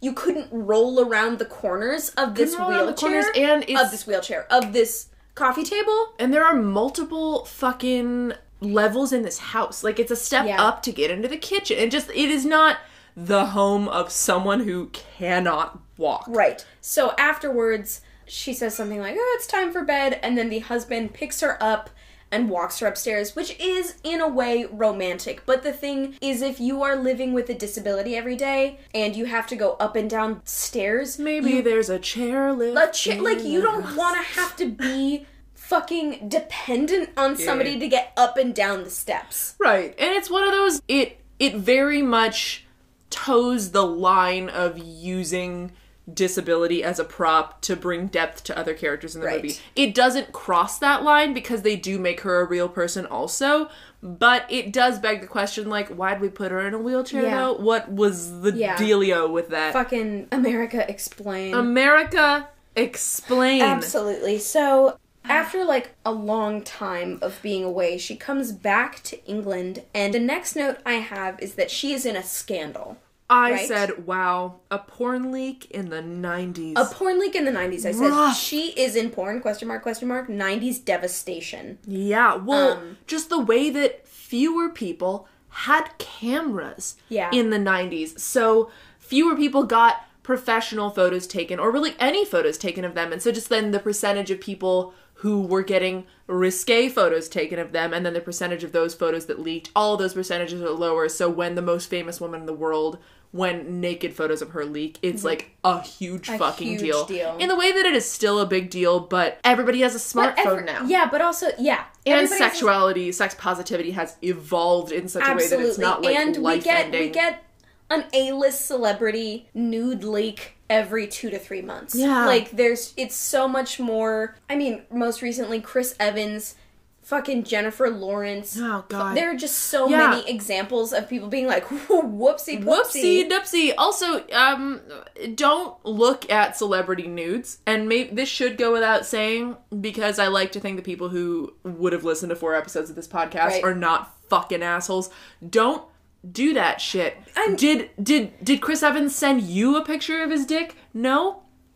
Don't look at it. She, for some reason, is back in London as this scandal breaks. And she's like, ho ho! Straight up, I have nowhere else to go. Mm-hmm. My hotel is surrounded by paparazzi who want to get a terrible photo of me and then post something terrible. So, r- I know I broke your heart, but holy But you're shit. the only person I know in this city. Yeah. She needs to stay with Hugh Grant. she needs to stay with Hugh Grant. Um, and she's like, ho ho ho, please be nice to me. And he's like? I will be nice to you. I will literally not address the fucked up thing you did ever. He never Yeah, says I think- you you I mean, fucked me up. Later, a choice that he makes hinges upon the fact that, like, Yeah. she has hurt him a lot. Yeah.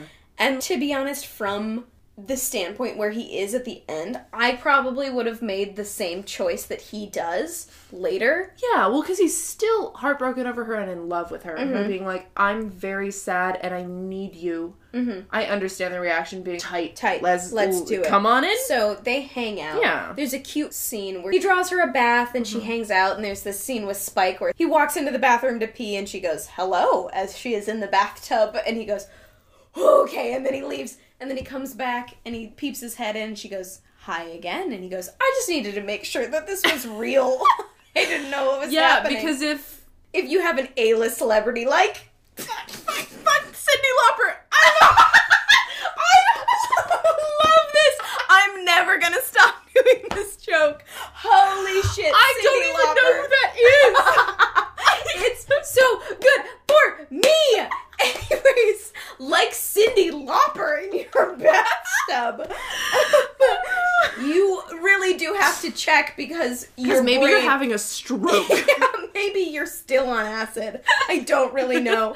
she takes a bath. Yeah. And then later he says something. He says, Oh, maybe we could run lines for your next movie. And then they do that on the roof, and she makes a bunch of mistakes, and they have really cute back and forths, and that's really lovely Water. for me. You need the water. Yes. Yeah. I need the water. Sorry, I interrupted you, but she was just she was making like a grabby Oh, hand for like like a 10 little claw, like the dinosaur claw that you were like, maybe this will pick something up. I really needed that. Um, Okay, well, yeah, they're on the roof, they're running lines. Um, it's very sweet. I, Oh, and then when they're sitting in the kitchen, they reference. She's like, "I can't believe you have that picture on your wall," and he goes, "Yeah, I mean, I love it." And she's like, "It's how love should be. You should have a goat."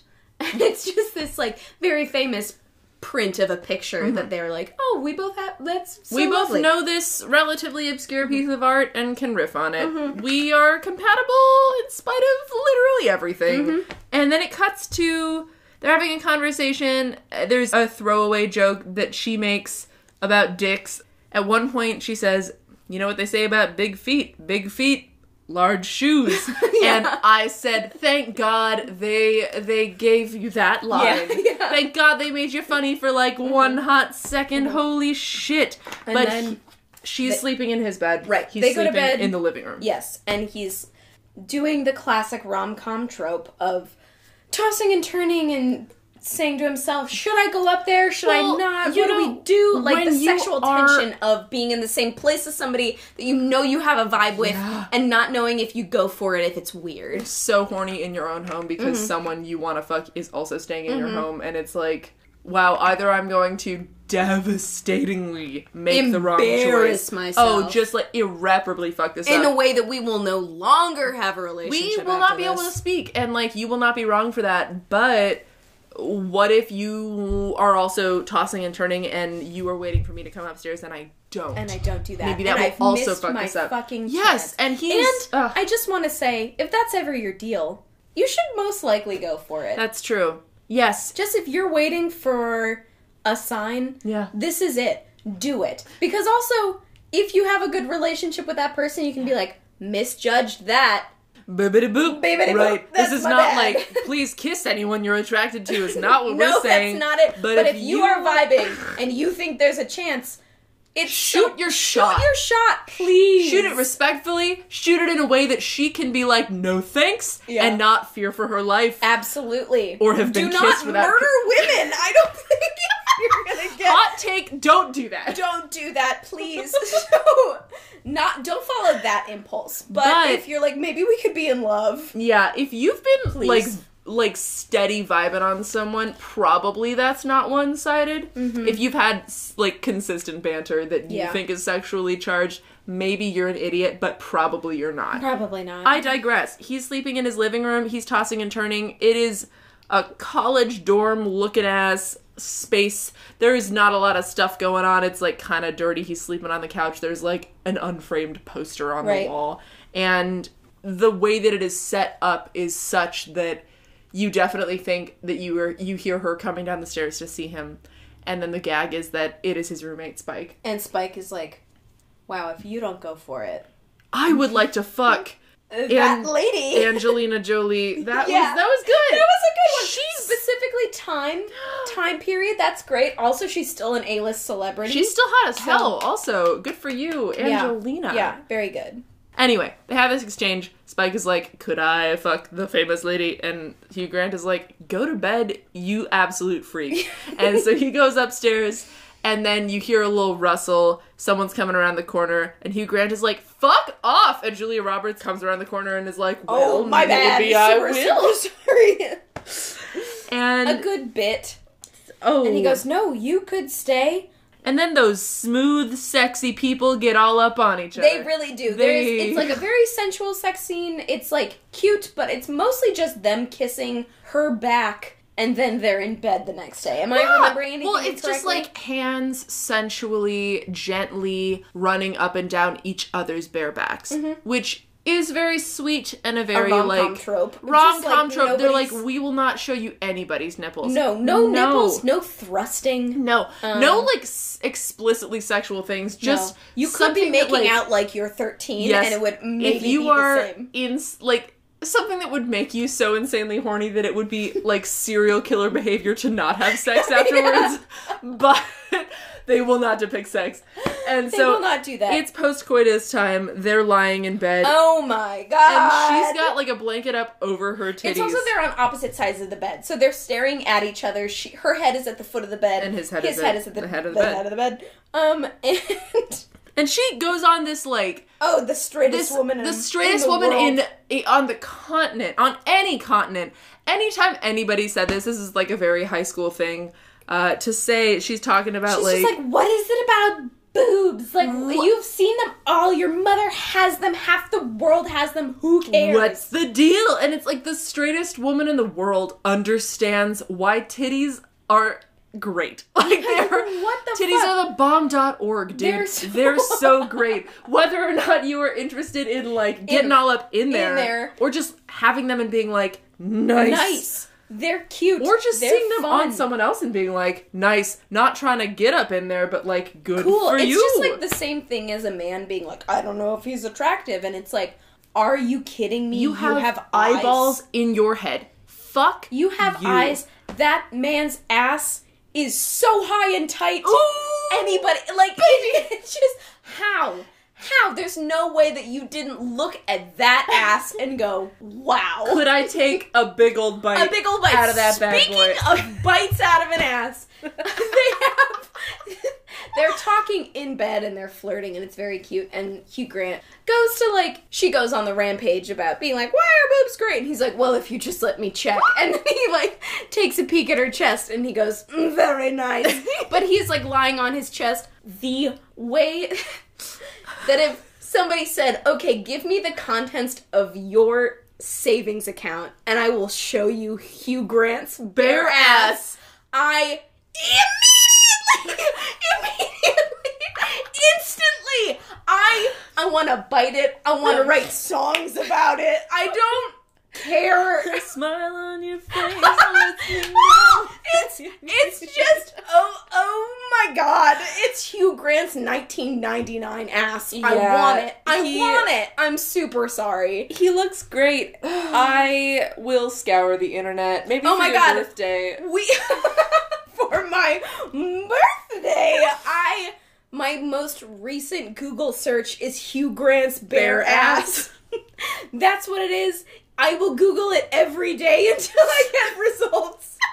Oh, my god. Anyways. um, oh. So they're in bed and then they get up, they're like, maybe we need some breakfast. And they're they're cooking and eating things, um, getting ready. He brings her breakfast in bed. It's very cute. And then the doorbell rings and she says, I'll get the toast, you get the door.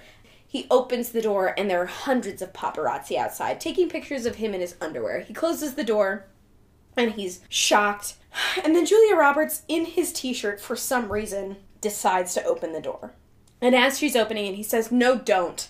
And she gets her photo taken of her obviously post sex. Right in a in a man's dress shirt Um, Right. and nothing else Nothing and like else. Mm-hmm. bedhead, but Julia Roberts bedhead. Fuck you. But she's like she's obviously she got down last night. Right, right. The the image is of them absolutely being involved with one another, and then she's like, "How dare you? You think that you told somebody about this? Oh my god, Right. fuck you! You're a bad person." His response is, "You're being crazy." Yeah. I swear to God, He's like, calm down. And I said, Hugh Grant, I love you. I would I'll like wear you your to be. skin Yes, as a suit. I'm gonna get one of those double decker buses. I'm gonna run you the fuck over, Hubert. Oh I'll my god! do it. oh my god! Oh my god. Oh my god! Getting talked at by a man, being told to calm mm. down. Anytime a man is like, I'd like to direct your feelings in a different direction, I'd I'd, like like, to to direct be my to fist con- into your nose. Oh my god, quote unquote, control, Control yourself. yourself. I No. No, thank I you. will throw up in all of your shoes. I'll do that. Are you kidding me? Don't you dare.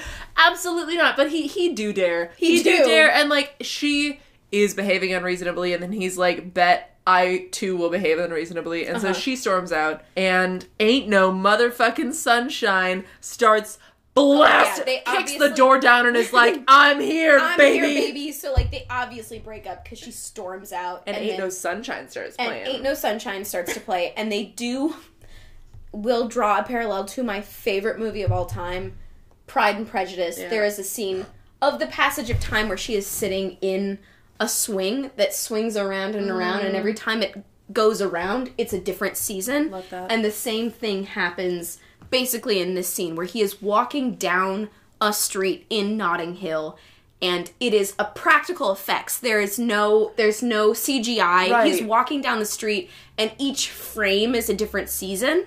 So he's walking down the street. It's summertime, goes into fall, goes into it's been snowing, but then there's also side characters like a woman who is There's- pregnant. Right. There's an extra who's pregnant who's like having her photo taken in the foreground of the shot and Mm-hmm. then she disappears and the actress practically speaking probably had to like take her wig off and take off her fake belly and sprint over to the other end of the soundstage where they've set up this fake market Yes. and grab a baby and then Yeah. hold the baby up for a picture to to depict like about six months have Yes. passed. As well as Honey, Hugh Grant's sister, being Yep. involved with a man, introducing him to Hugh Grant, Hugh Grant being like, cool, still walking. Right. And then later he breaks up with her in front of like a flower stand or something Right. like that. So the the passage of about another 6 months happens in this time. and it's wordless and it's so deft and cool and It's smooth really and it's great. all practical in the way that first of all i'm a theater major and i'm a fabricator and so i have like a very real understanding of how to make stuff look like stuff that it isn't like that's a weird way of saying like set building and like But, like, prop fabrication and, just like- like making something look like the thing that it is physically. So that if i'm holding it in my human hand three inches from my face i'm like this looks like a doorknob even though it's made out of scotch tape. It will look that realistic mm-hmm. forever in the way that the latest in cgi technology it will be out of date in 18 months and your movie will look so fucking stupid Yeah. immediately. Practical is so practical cool. is it dog? It's It's it super cool. So after he has this montage that's probably about a minute or 2 Mm-hmm. long, they're having a dinner with a friend who they mentioned earlier but isn't in the main friend group. He spent all his money trying to open a restaurant and then it failed within the first year. So I have I have no memory of this character. Deleted from my head is this Tony. character. Sure. I think maybe he was supposed to be a main friend in the main friend group and then something happened and he couldn't be in the big friend scene. I think that's what happened. But anyways, they're at the dinner and he goes and everybody's kind of admitting things again. Mm. They're like, "Super sorry, Tony. We love it. We'll have to find somewhere else to eat." And then Hugh Bonneville, Lord Grantham, goes, "I lost my job. Holy shit. Oh my god."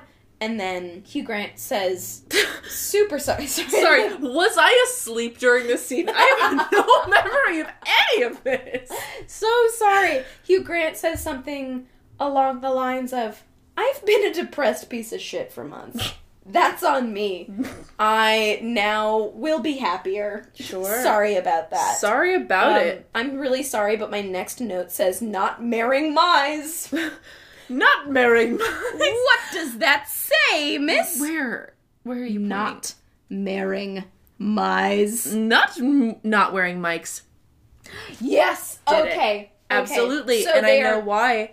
Because because I don't know why he goes there. Oh, so at this dinner, they, he says, I am completely over her. Fucking who cares? And then they cut to a little later at the same party, mm-hmm. and everybody is the kind of drunk where somehow within two hours your hair looks completely different. like there's a drunk wind that takes over well, your because hair. you've been intermittently sweating and cooling off and re-wetting your hair with your own sweat and cooling off, and so it just doesn't It know just what to do with the everywhere. oils. And so they're, they're like, I'm so drunk.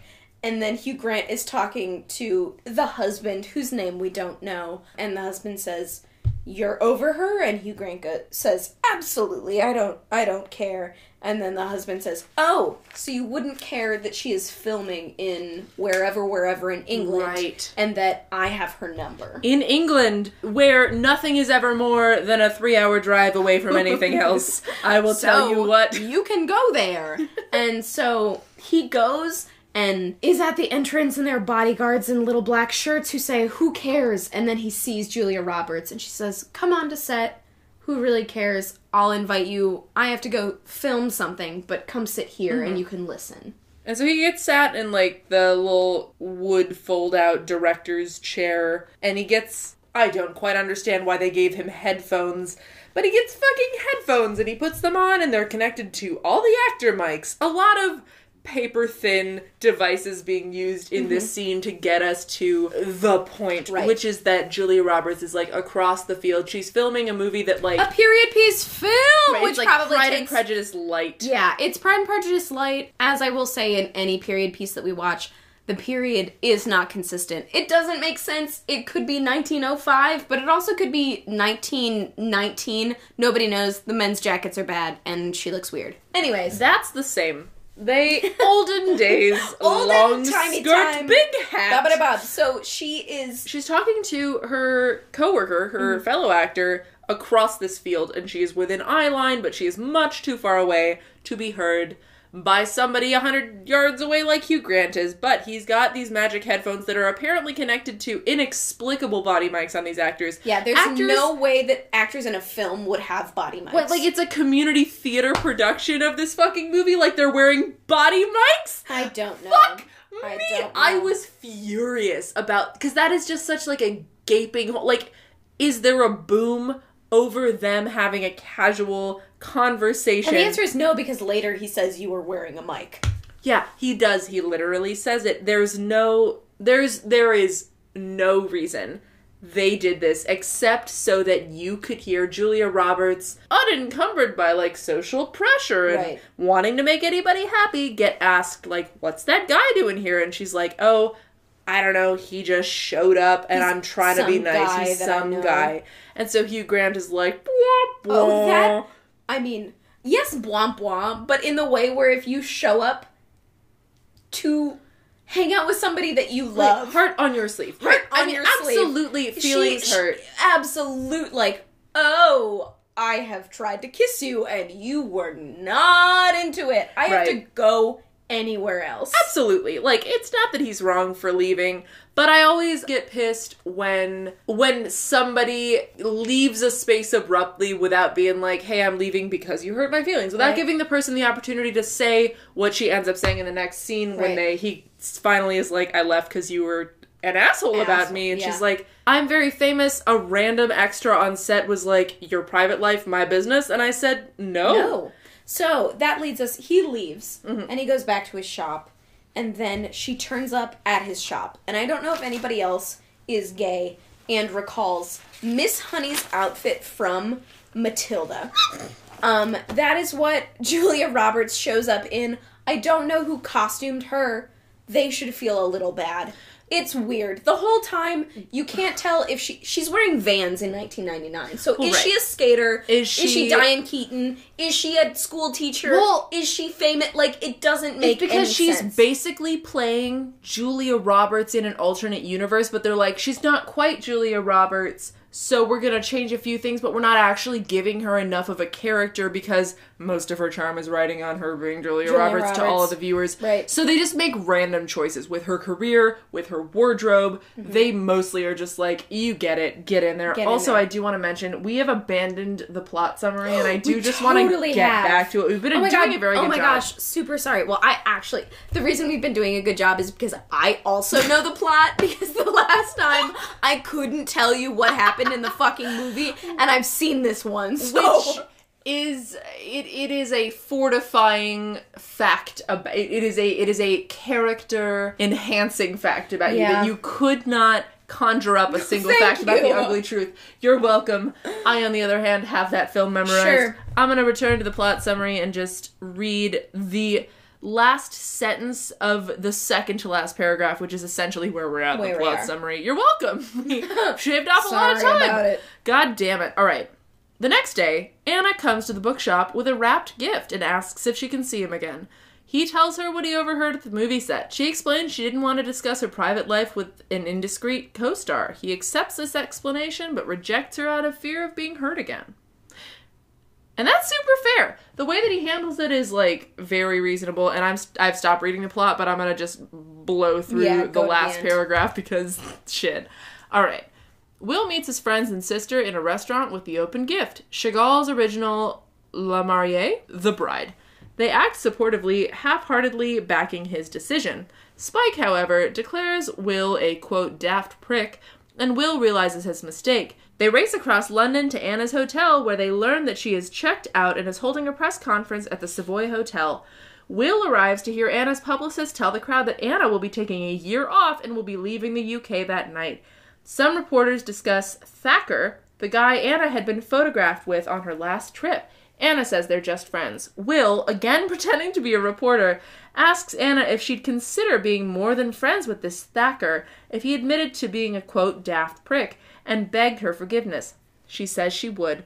After exchanging a few glances with Will, Anna announces she will be staying in Britain indefinitely, and the press is abuzz, realizing that Will is actually Anna's love interest. The final scenes show Will and Anna marrying, attending a Hollywood red carpet event, and spending quiet time in the park. They visited on their first date. Anna is now pregnant. Uh huh. So that is the end of the movie. End of the movie. Um, and so taking it back to her showing up at his bookshop, she looks like Miss Honey.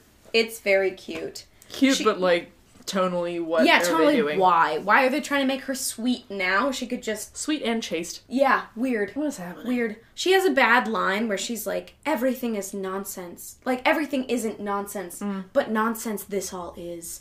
Which is a- Nonsense. it all is. it's it's a horrible line. and- What And, the you, like, get popped out of the script, or, like, popped out of the movie, and you're like, who, why? and then you get drawn well, back it's in, but because Gri- the screenwriter is British, and that's a British thing to say, but she's, She's- American. yeah. So he made her say a British thing, and she was like, "Oh, This doesn't okay. come out of my I'm not Albus normally." fucking Dumbledore. I cannot pull this I can't do this. Super sorry. so she says a weird line that probably sounds better in English English Yeah. rather than American English. So she goes up to Hugh Grant Mm. and she starts kind of a speech of like, "Hey, I'm super into you." And it is, if you don't know this movie, it is the classic I'm just a girl standing in front of a boy Asking him to love her. Yeah. Which I didn't know Yes, was from is this, this movie. movie. I had no idea. And it the reason why it's famous, Mm. the reason why it has stood the test of time is because it doesn't sound weird. You know, like Mm. in the way that nonsense it all is sounds really fucking bad coming out of her mouth. I'm just a girl. That pitch is so wonderful Mm-hmm. and humanizes Julia Roberts' character in a way that she has not gotten before in the right. movie. And it's a callback definitely to the brownie scene where she's like, I'm not allowed to be a real person. Mm-hmm. My whole job is contingent on nobody caring who I actually am. Absolutely. And so this scene is her being like, I'd like to I'd like to date. I'm in love with you and him being like, I own a bookstore. You're famous lady. You're famous and you've hurt me like two to three times. Oh, devastatingly hurt me. in a way because you're so famous. Yeah. Like he says, You've hurt me really badly, and the way that I can fade away for you because I'm just a person, you are on the back of straight up every bus in this movie. Your You are face fo- is plastered on the wall everywhere. of my building. I would like, never ever be able to get away from you if I really gave myself to you and it didn't work out. and she says, "That's true." She says and that's a good choice. Yeah, that's a good choice. And like I'm very famous, but I'm also just a girl standing in front of Right. Mm-hmm. a boy, and that's what that's from. And he's like, "Yikes on bikes, no." And so Yeah. he leaves to meet his buddies, and, and, just gets support from them in a real way where he's like i turned this person down please tell me i made a good choice and, they're all like, they're all they're all supporting him but in a very like yeah "Yes, you made a good choice She and then she's did just- not like broccoli. yeah bad fuck for you." her. but then hugh bonneville lord grantham this stockbroker friend says maybe my favorite line in the whole movie which is just yeah but it's nice when anybody wants to hang out with you, isn't it? Which is just like so unbelievably true. The way that romance is sometimes is just being like, sure, we could like hang out for a little bit, whatever. We And kick it. yeah, you we know. could just we could just I mean, let's get a drink. It's just such an unbelievably subtle line of but it, it's nice when somebody wants to spend time with you and you're already in love with her. Mm-hmm. So why would you say no? Like it's it's unbelievable. The line is unbelievable. I love it a lot. And then Spike comes in and he's and like, "You stupid motherfucker." you stupid Yeah. son of a bitch. I swear to God. yeah, And then Hugh Grant goes, Channing Tatum. Get in there. yeah, just fucking. Ah, and then Hugh Grant explodes and is like, I need to find her right now. And then they all rush out. And then there's a very lovely moment where they're all piling into the car, and the wife who uses a wheelchair is like, oh, I'll just stay behind. It's all good. And the husband goes, fuck that.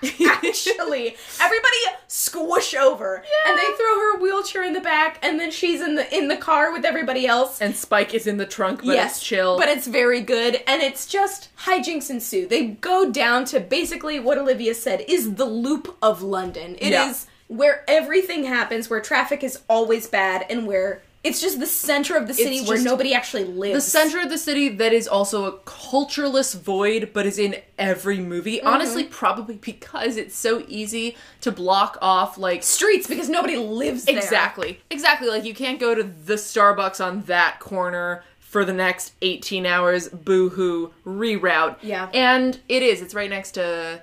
Oh, the way that I will not remember Piccadilly. the name of the park. Not good for you. Almost. That's in London also. not there though. I said the one thing I know that's in London, and I don't even know what it is. so, wow, wow, wow. Whoa, Um, whoa, whoa, whoa. I studied abroad in Europe and got no better for it. Woo!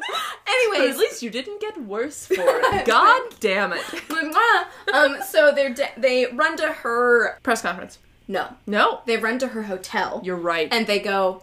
The front desk man says, "Hello, she's checked out an hour ago." But she's holding a press conference here. You could go there. She's probably still having it. So they go to the press conference at the Savoy, and this is like the big scene. This is the Jerry Maguire chase scene. Do we have that on the list? I don't know. I don't think I've ever seen that movie. Um, Ditto. No idea. No idea. Who cares? Maybe us someday, but Maybe not right later.